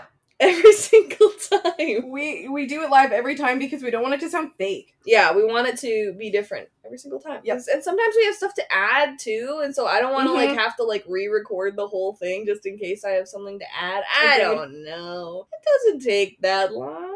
And I can also say, like, I just got like this week, this past week, like my shop deluxe and iBirdy orders, and they're amazing, and Mm. everyone should check out her because like everything like looks so beautiful and so perfect. Thank you. I'm planning on doing some more lost design, so if anybody has any like um any suggestions, please get a hold of me and all of our links are in the description if you want to go and check that out. Just saying. I think you know my suggestion suggestion would be. It's like it's a minor character again and not one of the main ones. Yes. Uh all right, let's do it. So we're going to do flashbacks now. Um here we go. So, on a rainy afternoon, Locke picks up a hitchhiker. He can't take him the whole way to his destination, but he can take him part of the way. The hitchhiker's name is Eddie. He is looking for work. The rain lets up and Locke gets pulled over. He get- has guns in the back of his truck, but it's okay because he has all the paperwork. The cop tries to get him for picking up a hitchhiker, but Eddie lies and says that Locke is his uncle, so the cop lets them go. I I just want to say for the record, these flashbacks are dumb. they're like not yeah like i said before they they just don't really like click in with literally any other lock flashbacks like most of his other flashbacks do so they're kind of like random um i think there is some really cool like character work in them um but i don't i'm not really sure what the point of them is Mm-hmm. um what do you think joanna Yeah, I think same because like they end up having no like consequence. Yeah. They don't like they don't seem to like fit so well with other sides of walkway. Yeah. I feel like they just serve to like demonstrate to us once again that Locke has an inferiority complex. And it's like, but one, we already knew that, and two, there were way more like subtler routes to tell us that. Yeah. Yeah, these are probably I would say my least favorite lock probably my least favorite lock flashback, but uh that's still saying something because I still like enjoy watching the episode, so. Yeah. Um so basically Eddie knew that John was coming and he knew that he would pick them up um because of some of the reasons that he lists later in the episode and also because jo- uh, Locke is just like a nice guy. Yep. So he says that he had to get out of where he came from and he's going to do anything to make money because he knows that John will give him a job because um especially because you know he says that he has really bad parents and Locke also has bad parents and knows you know that he wanted a family. He's pulling every one of those heartstrings. Yeah, and so Locke sees himself in Eddie and helps him Yeah. basically. It was he played him like a fiddle. Mhm. Um, I also realized that the police car is also probably a setup. I think, Oh, it is, yeah. I think that the police car is to show that Eddie is trustworthy and willing to break the law Yeah. to Locke. And willing to lie. Yeah. So he's gonna keep secrets. Can I see your license and registration, please? Was I speeding, officer? Taillights out. Can you both please step out of the vehicle?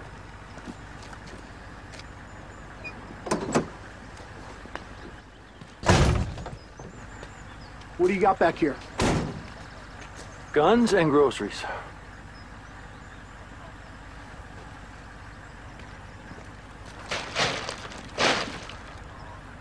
Now, the, the transaction logs and the paperwork for all of them's in the red notebook right there in that duffel.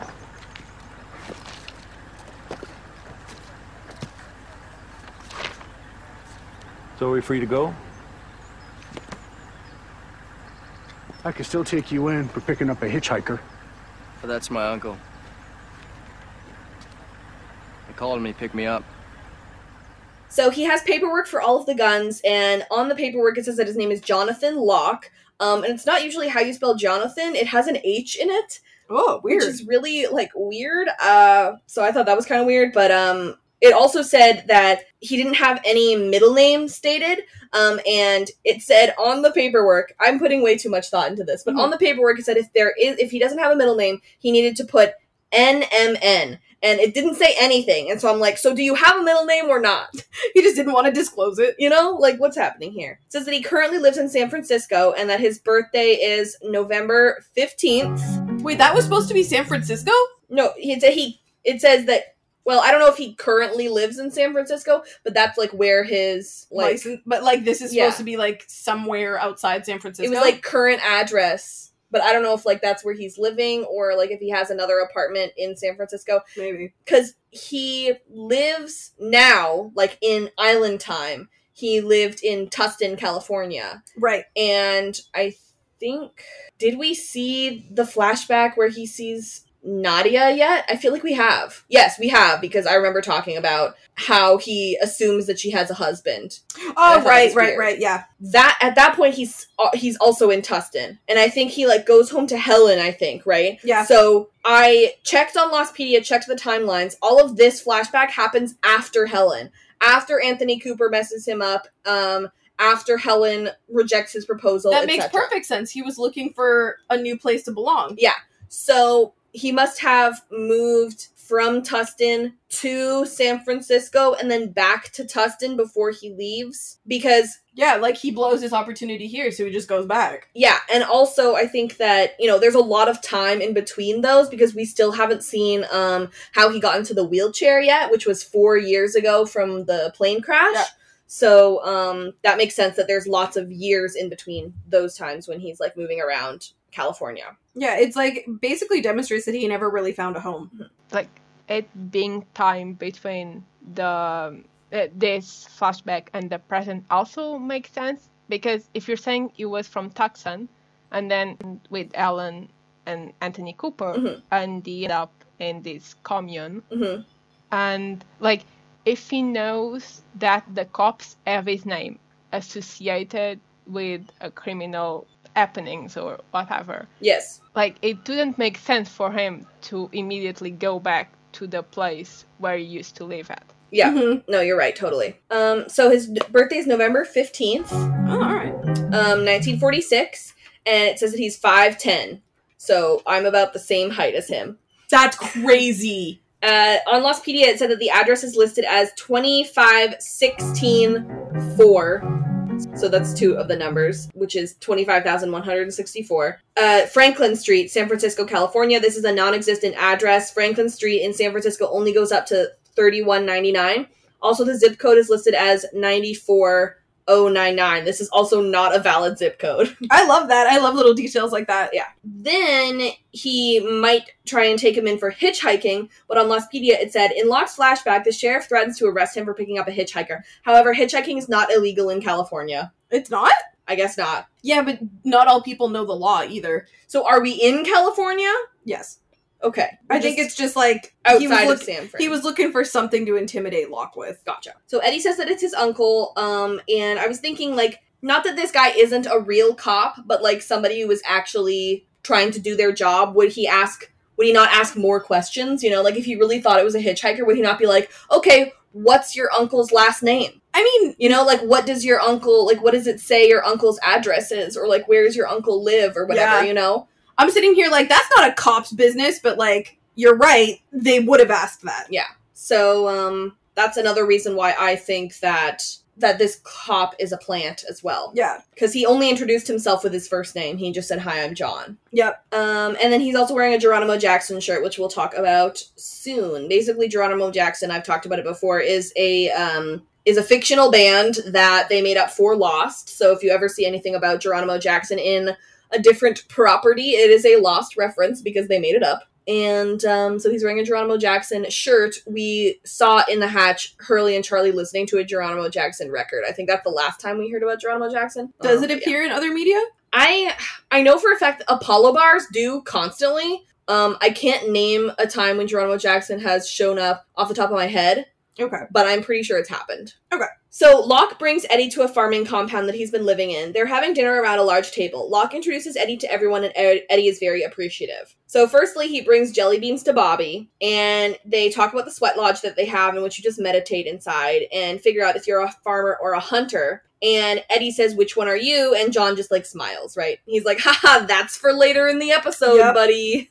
I guess like he's a hunter, or at least he thinks so, or he wants to be. He wants to be. Yeah. Like Locke spends his entire life wishing he was someone he wasn't. So we meet Mike and Jan and everyone else at the table, and they say any friend of John's is a friend of ours. And I, I wrote in here after, like, before I looked at the timeline and everything, I'm not really sure what point of John's life this is because it's never brought up again, so it's Mm. hard to, like, place it somewhere. He's wearing a Geronimo Jackson shirt, like I said, and Mike compliments it on him, or compliments him on it, and he says that it was his dad's. And then Mike says that your dad had excellent has excellent taste, but he said that his dad was a drunk and that he hates his dad. So was the thing about his dad even true? Probably is it, not. Is it his dad's shirt? Like I just don't know. It was probably all made up.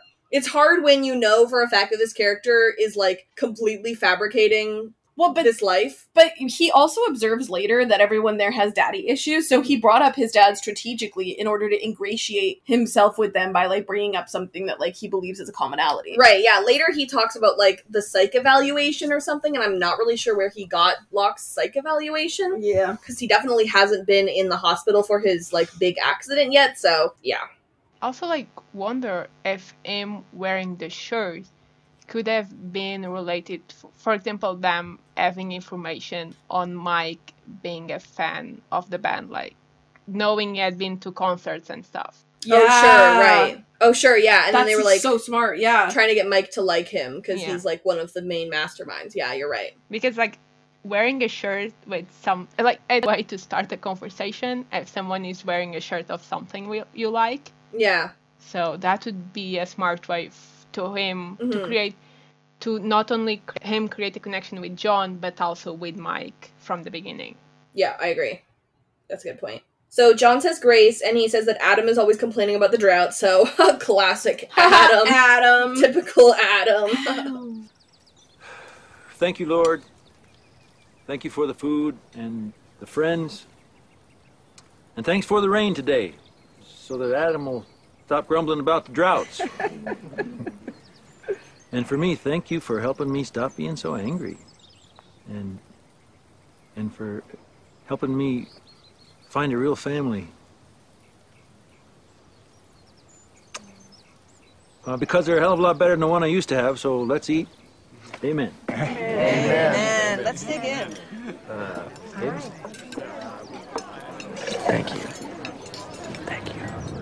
he says thanks for you know bringing him this family and stopping him from being so angry and so i was like oh this must be after helen lostpedia says that it is 1997 um, when this was happening and lostpedia said that helen left locke in 1996 so this was about a year after helen Okay. and he says that this is his new family and it's better than the one that he used to have which i'm inclined to agree because i think he's talking about anthony and emily his his parents the bar is on the floor truly and then eddie is just super appreciative to be here he looks very very appreciative he says thank you very very much and uh it kind of sucks when you know that it's all a lie Everything like Locke has just never belonged anywhere. hmm and the reason why locke invited him is because he relates to having a garbage family and needing to like get out and find a new family and so that's what he you know is inviting him to do yep and so it sucks to know that he's lying about it all Exactly.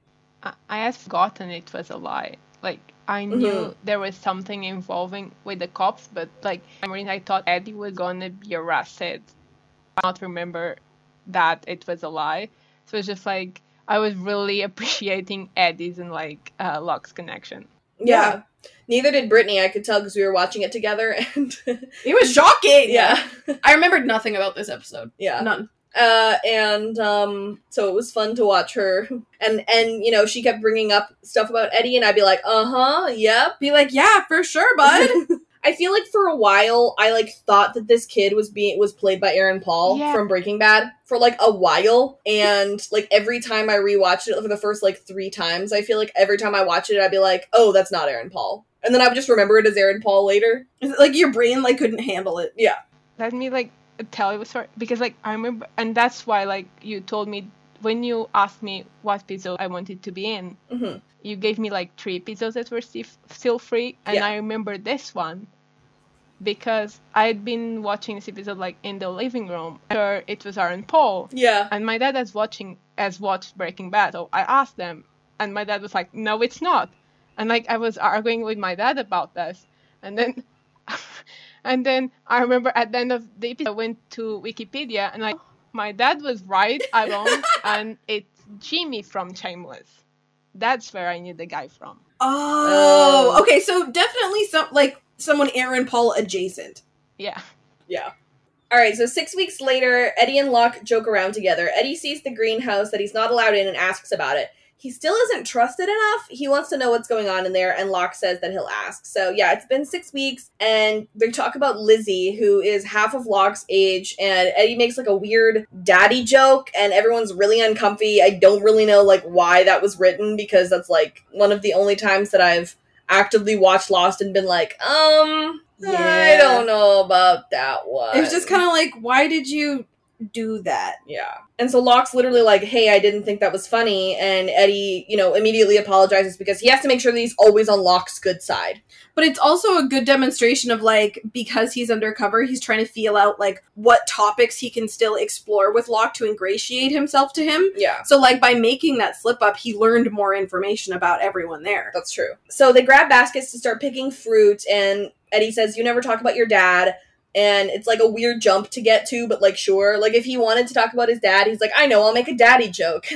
Yeah, that I mean, yeah. yeah. And then he's like, then I can talk about dad. They did say he was fresh out of the academy. That's true. Um, and so he asks about the greenhouse, and everyone's really cagey about it. He's upset that he still is not trusted after six weeks. He says that he remembers that Locke had guns in the back of his truck when they first came. Mm-hmm. Um, but I think that's really just like a Locke thing. Like I don't think they like they don't we don't see people with guns. Yeah, That's is the Locke supposed thing. to be like the security or something? I don't know, or like I think that Locke kind of just has guns because he like goes. He used to go hunting with Anthony and everything. you oh, know, and so- because he's a hunter yeah, in his head. Yeah. And so Locke's like, hey, we welcomed you here, so like, why are you being so nosy? And he says that there's too many secrets. What made him decide that today was the day to bring it up? Frustration. Like, like you've been probably. waiting for six weeks and now today's the day that you're like, let me in?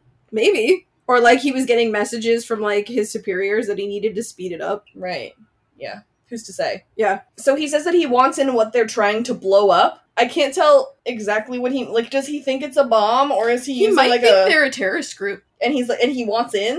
I guess. I don't. Either way, Locke laughs, and um, Is he saying blow up or grow up? I think he says, I want in on whatever you're trying to blow up. Like if that were now, I'd say like Or is he trying to say grow up? I've never heard that. Either way, Locke laughs, so that's why I think that it's blow up, and then he's like, what? yeah, Okay, yeah. here, good let me point. look it up. Let me look it up. If it's like if if he knows if if Eddie knows it's drugs, but he uses block give the to lock that like if this person is okay with blowing up something, it's probably okay with Yeah, Yeah, I just checked, and it is blow up. Whatever you guys are trying to blow up. And, and I can't My tell if main it's goal like.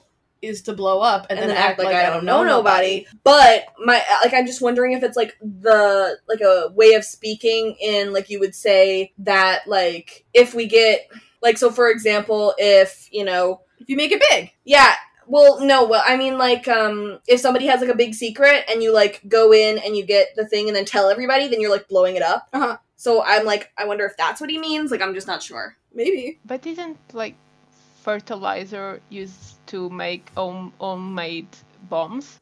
Yes. Okay, well then that must be it because he talks about like seeing all the fertilizer going in there.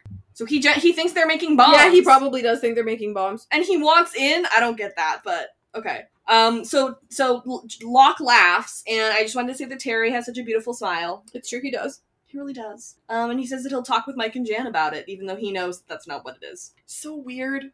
Also, like if Eddie and the people he's working for it was bombs and like a terrorist cell, and then they find out it's like weed, they may have not arrested Locke because they decided they have bigger things to Yeah. to follow. G- yeah. Right. Low hanging fruit. Mm-hmm. That's a good point. Yeah. So Locke goes into the secret greenhouse to find that Mike and Jan are really heckin' mad at him. They've been growing marijuana illegally in there, and it turns out that Eddie has been an undercover cop this entire time. This is Locke's fault, and he promises to fix it. So the guy lets Locke in, um, even though they're mad at him, and they talk about how John really screwed up. Um, they're obviously making a bunch of pot. He's a cop with the Humboldt County Sheriff's Department. He was fresh out of the academy, um, and his employee number on like the paper that they give is eight four zero two three. So that's some more. It sure is a bunch of numbers. Locke truly cannot believe that he was manipulated, like he's incredulous. And it's upsetting for him because he's not even safe here. You know, he No. thought he was safe from being manipulated and controlled, especially by Emily and by Anthony. Like he Mhm. got so tricked out of out of his actual kidney. Yep. And now here he is just thinking he's safe here with his new family and he's just still getting tricked Poor Locke. and manipulated and taken advantage of. His whole life is such a tragedy. It really is. And now his entire family is turning on him because he was a nice guy by accident. Yep. And it like it also teaches him there was no loyalty within that quote unquote family in the first place. Right. It was all about the money. Yeah. And like it wasn't just like John's fault. Like everyone in the commune, in the group, like, he had been there for six weeks. It's not like Mhm. exactly. It was one day. Everyone else suggested that Eddie went his own way and wherever he was going to Eureka. Like he asked, uh, the other people accepted him. Mm-hmm. That's a very fair point. Yeah. And so Locke says it might not be too late because he hasn't even been in here yet, so we can still fix this. Um, however, Locke was genuinely coming in to ask them if Eddie could come in. How did they find out he was a cop? Did I wonder if they just like had a feeling and then looked him up or something? They probably have someone gathering intel. Right. Um, so Locke promises to fix it, and he's cleaning up his own mess, like is the theme of the episode. As per usual. So Locke is out hunting for food with Eddie. He tells him, "See, here, here you go. Here's your guns. These are Okay. your guns." Yep. He tells him that he can be brought into the greenhouse thing. Locke pulls his gun on Eddie and asks him why he was chosen to be manipulated. Eddie says that he was supposed to be easily tricked. Locke gets upset and threatens to shoot Eddie, but Eddie is confident that he won't do it, and he just walks away. I guess. So this is Locke trying to clean up his own mess, and I guess it just full on doesn't work. And he tells him that he's going to be invited to this greenhouse, so he's like, "Yay!" He points a gun at him, and Eddie is like trying to bring his own gun up to shoot, like to or to point it at Locke as well, but Locke didn't didn't load that one. Which was clever. Yeah, and it, it reminded me of last season when Jack didn't load Michael's gun. Oh yeah. When they were on their way. Oh, this was a really cool fun fact from Lostpedia. Uh, It, it appears when holding Eddie at gunpoint, Locke is using the same rifle that Danielle Russo uses on the island. That's kind of cool. I think it's interesting that Locke says, "Hey, I didn't load that gun," and Eddie just like takes his word for it and like doesn't check. Like, Oh my god, what a crappy cop! Like Locke could have been like, "I didn't load that one," and Eddie could have like protected himself, but he just like put it down. It's just like do that thing that people do in TV where you use it as a weapon anyway. That's my Yeah. favorite thing. What are you doing? Did you know it would be me What? in the truck? Did you know it would be me driving? Did, did they choose me? They, John, I have no idea what you're talking about. I didn't load that one.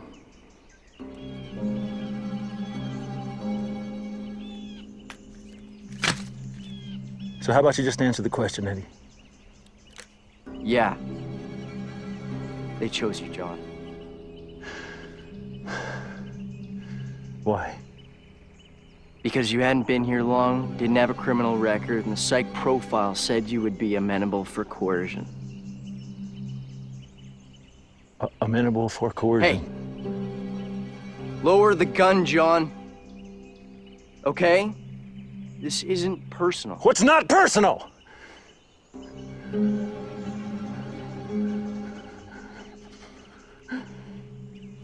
Stop, stop. I'm sorry, John, but you're not gonna shoot me. You're not a murderer. You're a good man. You're a farmer. Nope.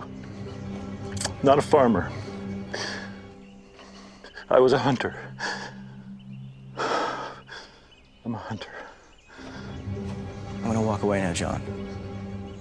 he asks if they knew it would be him and he said yes and the reason why they chose him was because he was new to the compound and he had no criminal record first of all so he you know basically they didn't want to like take him down for being a good guy you know Oh. because they would be able if he went to court they would have been able to say he was new to the compound he had no criminal record and he was nice enough to like bring someone in who just like wanted a family you know they could have brought in eddie as like a character witness even Yeah. and he probably if he did go to court could have like gotten off on very low Like things he was a patsy.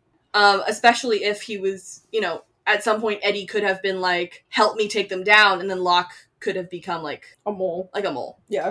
Uh, and they also said that he was amenable for coercion, which means that he would be easily persuaded or fooled. That one's so sad. That one hurts. Um, and he says that that was according to his psych profile.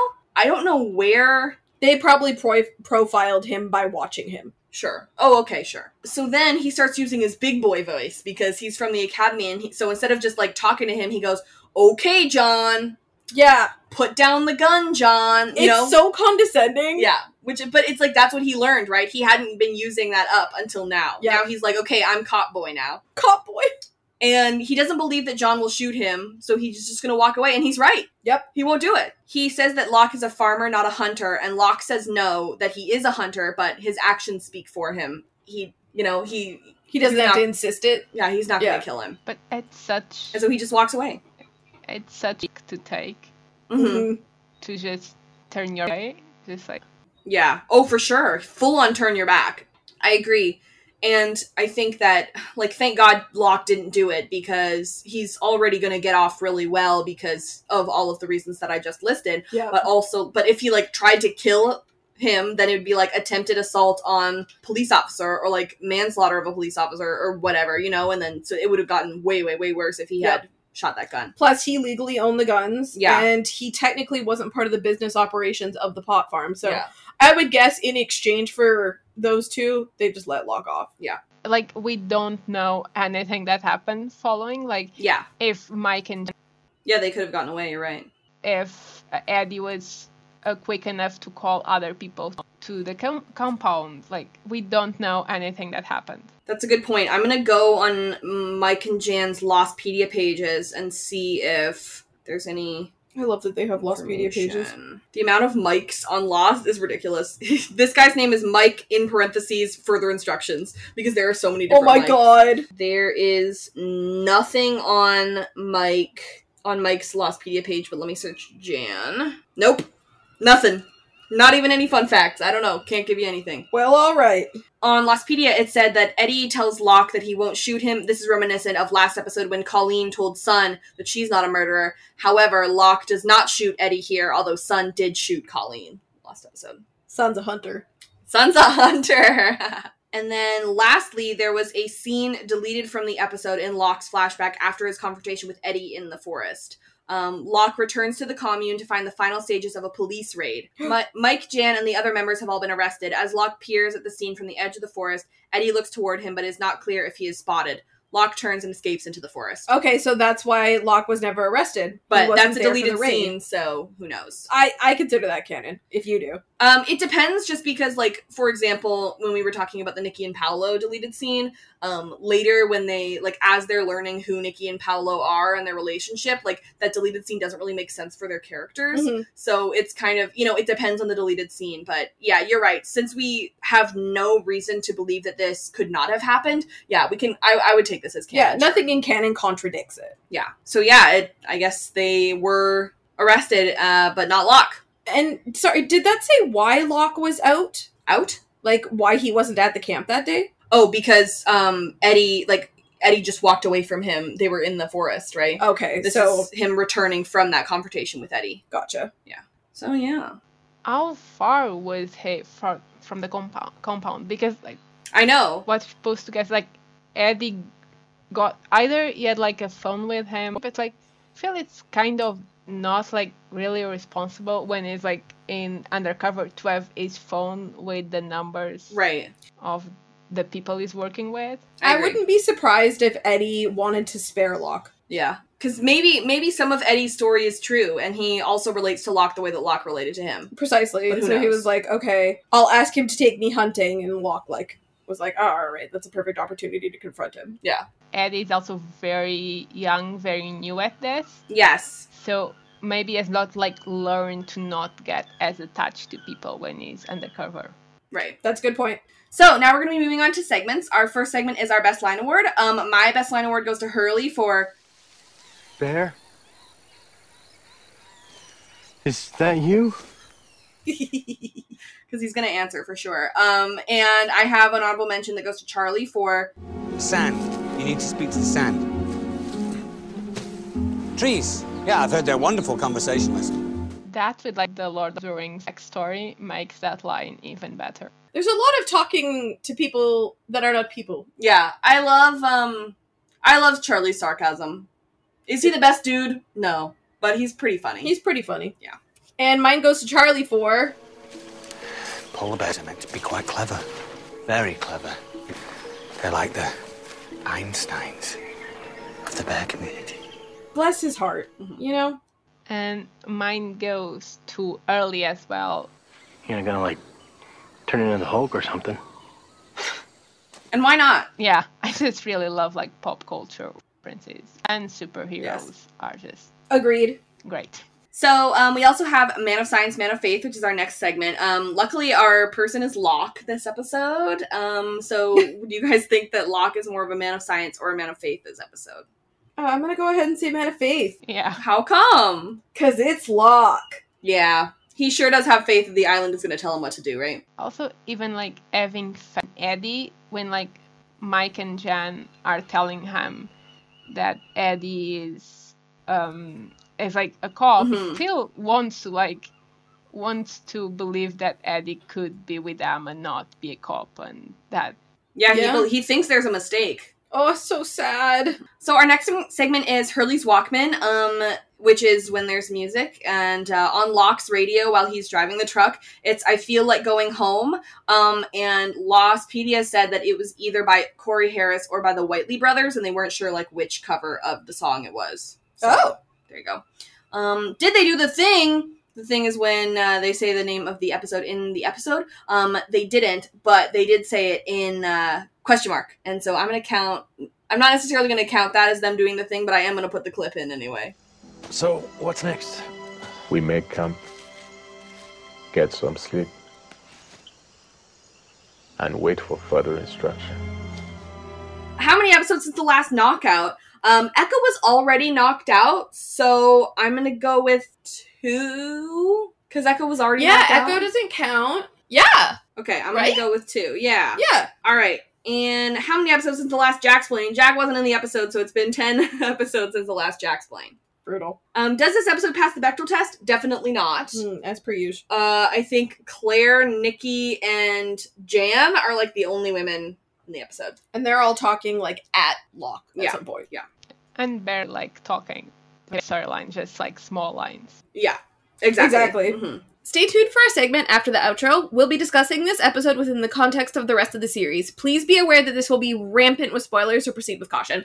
Thank you so much for listening to this episode. Our music is Terminal by Good News Tunes. Thank you so much to the creators and community at Lostpedia. Our spoiler song was composed and produced by Francis Neves. Um, please, if you're so inclined, write us a review on Apple Podcasts or wherever you listen. Wherever podcasts are sold. Wherever podcasts are sold, um, we really appreciate it. It helps uh, people find us. So yeah, um, or just tell people. That also helps people find us. It's true. If you're a fan of The Hundred, um, Robin and Sam like to talk about that show too. I'm not on that pod anymore for my own mental health. Mm-hmm. Um, they are actually having a like a pretty good time recapping the season. Mm-hmm. So yeah, check that out. We have seasons Four. four through seven available now. Yeah, so we're just finishing seven, which is the final season, and then we're going to be going back to do the first. Yo, when does this pod come out? With the sh- beginning of is, the September? sh- is the show gonna be over by then? No. No, okay. No, no, no, no. If you're a fan of Riverdale, we like to talk about that show too. Um, we have the first four seasons of Riverdale done. We have an episode for every single episode of Riverdale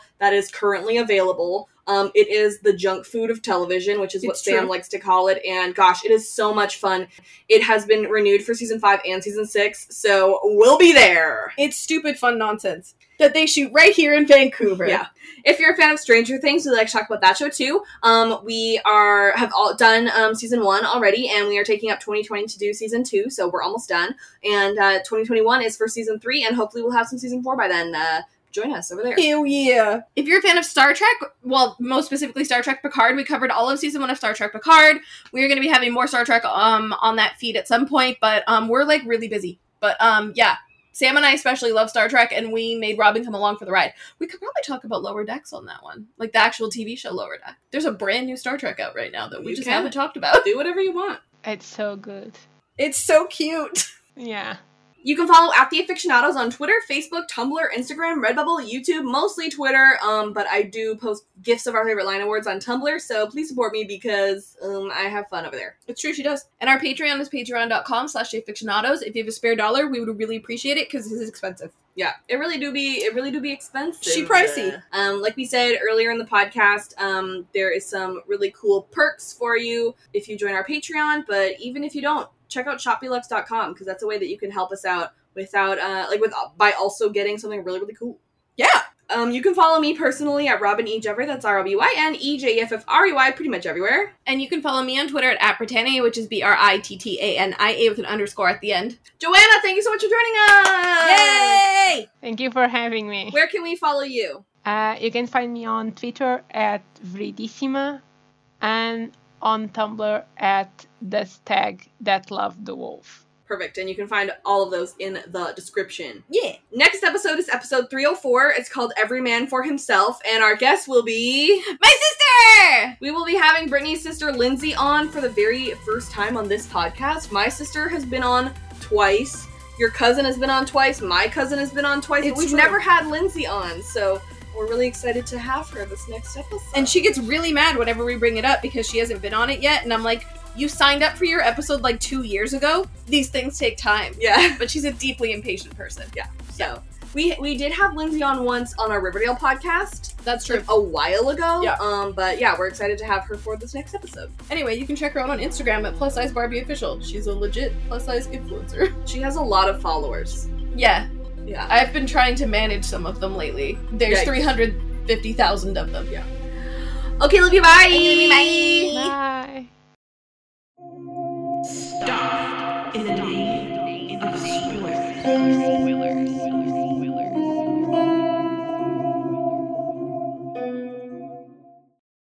Spoilers, spoilers, spoilers, spoilers, spoilers. Hi, welcome to spoilers. Oh my god, thank you for having me. Yeah, not a problem. Oh my god, it's a pleasure to be here. So I'm gonna first go into our flashback spoilers because I feel like that will be smaller. Cool, cool, cool, cool, cool, cool, cool, cool, cool. There might not be very many considering like this never comes back. Um okay.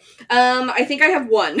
Okay. one flashback spoiler. Um the point in which he doesn't load Eddie's gun. He Mhm. loads his own gun but doesn't load Eddie's. Not only does that remind me of Jack and Michael last season, but it also reminds me of the beginning of season 4 when um, Jack takes one of Locke's guns and full on pulls the trigger to shoot Locke in the head. Oh yeah. And Locke's like, that one doesn't have any freaking bullets in it, bro. Oh my god, I didn't even think about that. Uh, So that that that reminded me of that moment as well. It's like one of like the main like I just, I think about that Like, moment a lot. moments, I yeah. think about that a lot. I have like a question. Like, if I remember right, Anthony Cooper has done some shady stuff, right? Yeah. Mm-hmm. Could like them choosing to look into John Locke also be related to his associations with Anthony Cooper? So uh, yeah, it like it could at this point Anthony Cooper is still like like he faked his death and like even though Locke knows that he's still alive, like I don't I think that he's still like actively like dead. But then in Man from Tallahassee later this season when we figure out like how Locke lost the use of his legs, it's because Anthony Cooper's like under a completely different name and he has the son of his like wife because he's like gonna marry her i think his like fiance since he's like kind of onto him he like full on has him killed oh. so so he definitely has some sort of like pull in that way Okay. i don't know if he would get involved with the police though you know what i mean Yeah. because if he gets involved with the police they might start looking into him and then he'd be screwed so i'm not sure but i don't think i would put it past him to like continue messing up john's life even after he helped him get all his money from his bank account and Hundred stuff. percent. my second thought was like, like it would have been really cool because like that deleted scene of like Jen and Mike having been arrested yeah was cut. It would have been cool if they did around same place as like Sawyer and you'd have like seen him oh yeah that would have been fun yeah when Sawyer was in jail. yeah it would have been nice to have like some sort of connection to any other Any character. other part of the show. yeah yeah so Locke with the like piece of paper that he's writing on at the beginning of the episode. It's like Sun in season six when um, she hits her head and can only speak Korean for a while, and she has to also write her stuff down. Oh yeah. Um, I'm not like the biggest fan of that plot line, but that's what it reminded me of. All right, so Boone, the Vision Quest, etc. Uh, the island, Jacob? Jacob. uh, It's not the Locke's- man in black because it's too helpful to be the man in black. Yeah, and it's not just Locke's brain, because, like we said, he has a lot of information that he wouldn't have. So I'm inclined to think it's Jacob, because whenever Locke says, I need to talk to the island, or like the island told me, it was a sacrifice that the island demanded, it's basically just saying Jacob, right? Exactly. I think. I also wonder, like with the farm versus hunter part, i- if that's if that's Locke Mm-hmm. mind also intervening, or if Jacob also knows about Locke's time compound. I think Jacob knows everything. I definitely think that could be Jacob. I I'm probably like leaning towards it being Jacob. That bums probably. me out so much. What? That is Jacob. Yeah. Why? Because I think he's just he put he to- he spends so much of his time torturing Locke. You know, Mm. but that's the thing is that I think he's trying to help Locke. He's just misguided, and that's like almost worse. Yeah. Yeah. I guess uh, most of it's just Jacob, really. Um. So in the uh, vision, we see Claire, Charlie, and Aaron, and he says they will be fine for a while. Um, and the writers knew that Charlie was going to die at the end of this season, I assume. So that's kind of like that. And then also on Lostpedia, it said that during the airport scene, Sawyer can be heard saying, Wipe the stars out of your eyes, sweetheart. This audio is taken from next episode, Every Man for Himself, during a conversation with Kate. That's interesting. Um, so that is also interesting that not only is this, well, I, I wonder this is, hmm, I think this episode is probably happening concurrently. Oh, it's definitely happening concurrently with like the first two episodes. Yeah. So if that's true, then this is like the future. Like Sawyer says that in the future. oh. So yeah, I don't know. That's kind of weird. I don't really know how to make sense of that, but I, I guess it's just the fact that it must be Jacob. Don't know what to do with any of that. It would be interesting to see if next episode if it's something specifically specific that sparks Sawyer to say that, and if it could be something that's like Jacob put in there for him to say. Right. Let me see if I can find it here. I don't know when in the episode it is, so I might have to. Yeah, here it is. Um, Sawyer gets uh, electrocuted. Um, he says, "Yeah, I felt the jolt. I can take it. The other guy, he ain't gonna be ready for it. What do you think? I'm crazy." Kate says, "No, I'm actually impressed." Sawyer says, "Well, wipe the snar- stars out of your eyes, sweetheart, because we're gonna do this." Kate says, "What about Jack?" And he says, "What about him? We don't even know if he's here. We don't even know if he's alive. We gotta take care of us. It's every man for himself." Freckles. So we What know about already that he. So we already know that they do the thing next. Yep.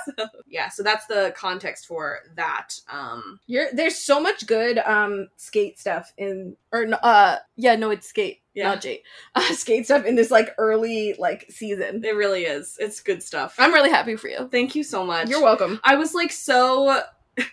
Like last episode, when you and Jillian were just like talking about Suliet and like not even listening to my skate things, I was like, "No, I understand, but a- after like after this skate is over, so please let me just talk about skate." I know. I'm sorry. I was like, "It's gonna be over soon, and this is Okay. the only time I have the opportunity to talk about it." Bruh, you can pop off next episode. Thank you so much. I hope that Lindsay doesn't. I don't know what Lindsay shifts. Lindsay just loves everything to do with Sawyer, so it Okay, doesn't great. matter. So the next thing that I had was just that Locke says bad things happen to people who hang around me. Obviously, Charlie dies at the end of the season, like I said before.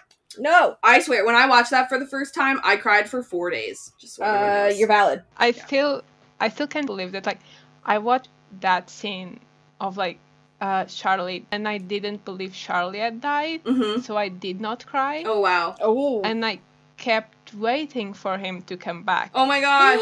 no. Because, because the thing is, I did not know the flash sideways were a thing. Mm-hmm. So, and if you watch Cabby from the Cabby Modern AU videos, videos, I'm with you. on YouTube.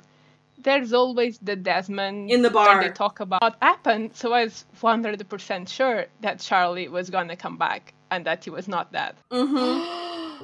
yeah. Oh my god, misled by fan videos is Yeah. the worst thing, and it is so real. So like only in season six that I start like think, wait, is Charlie actually dead? Oh, oh, I'm so sorry. okay, so we see the um, Dharma Initiative staff members dead in the polar bear cave, and um, on Lostpedia, it's kind of assumed that the people in the Pearl lived through the Purge. The Purge is when like Ben with the others like killed everybody, basically. The Purge is a film series. Yeah. Yeah. Um, and so they say that probably everyone was killed in the purge, uh, but not like Radzinski, obviously, because he was in the the Swan and not the people in the Pearl because they obviously like weren't in Dharmaville at that time. So people say that they were likely killed after the bears escaped during the purge. So the bears escaped after the purge, came and found the Pearl members and killed them. Okay. Is basically what is like known to have happened. Hurley thinks Desmond will get superpowers, Desmond gets superpowers. That's the next one. He can see the future. Yeah. That's what that is. Um oh and then the next one was just about um Locke talking to Echo and if that was a vision or Jacob speaking through Echo. Um I think that it was probably I I'm inclined to think it was Jacob.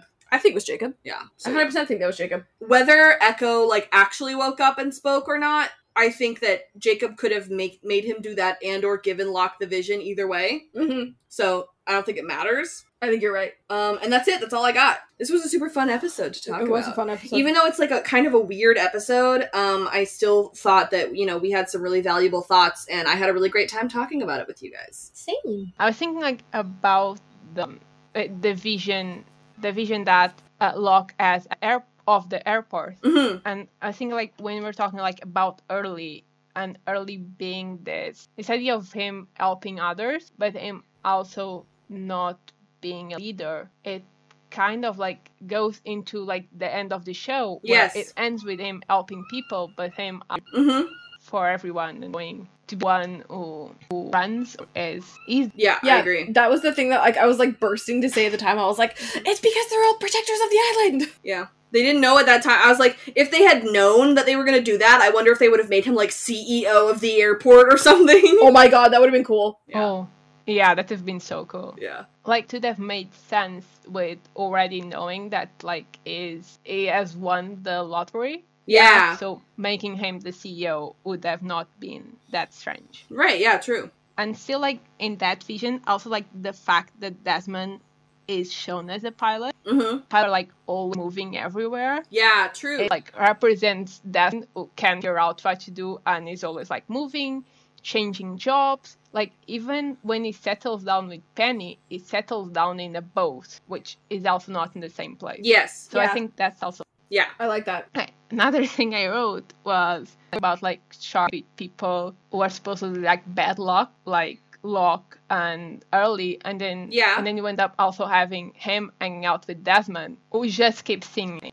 Yes. Yeah. Yeah, you know it's going to happen. And you don't think about like how Locke said that because it doesn't happen until like halfway through the season when he starts like seeing him die. So you like don't even think about it until you like rewatch the season and you're like, oh crap.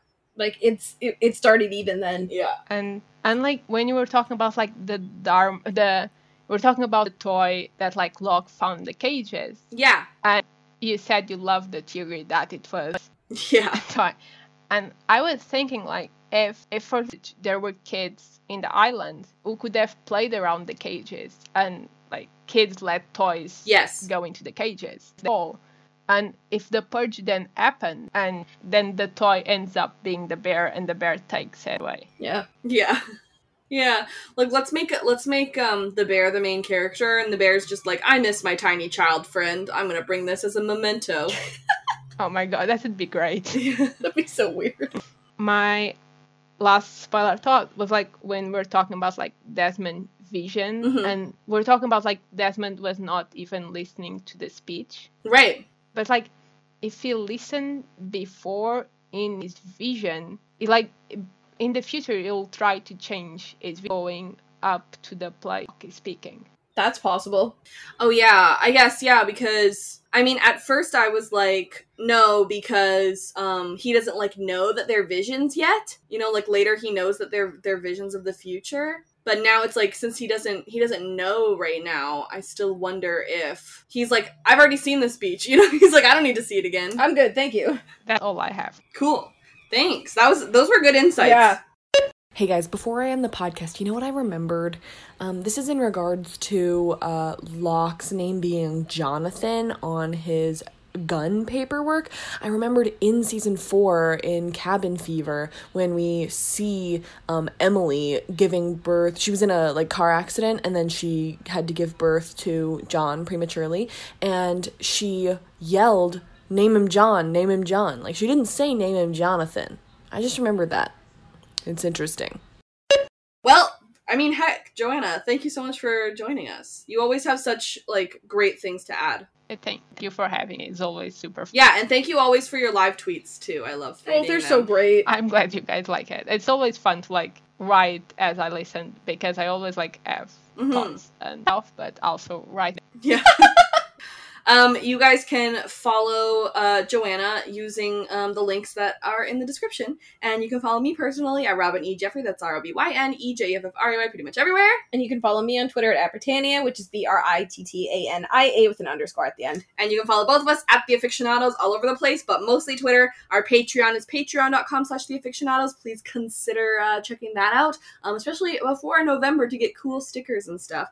And uh, I think that's uh, that's just about it. Yeah. So, yeah, we will see you guys um, next month for um, the next episode with uh, Brittany's sister. I'm really excited to talk about it. It's going to be chaotic. Yeah. Yeah.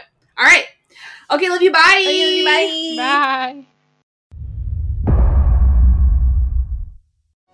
Bye. So where are Echo and Desmond? Are they off the mutant building structures as well?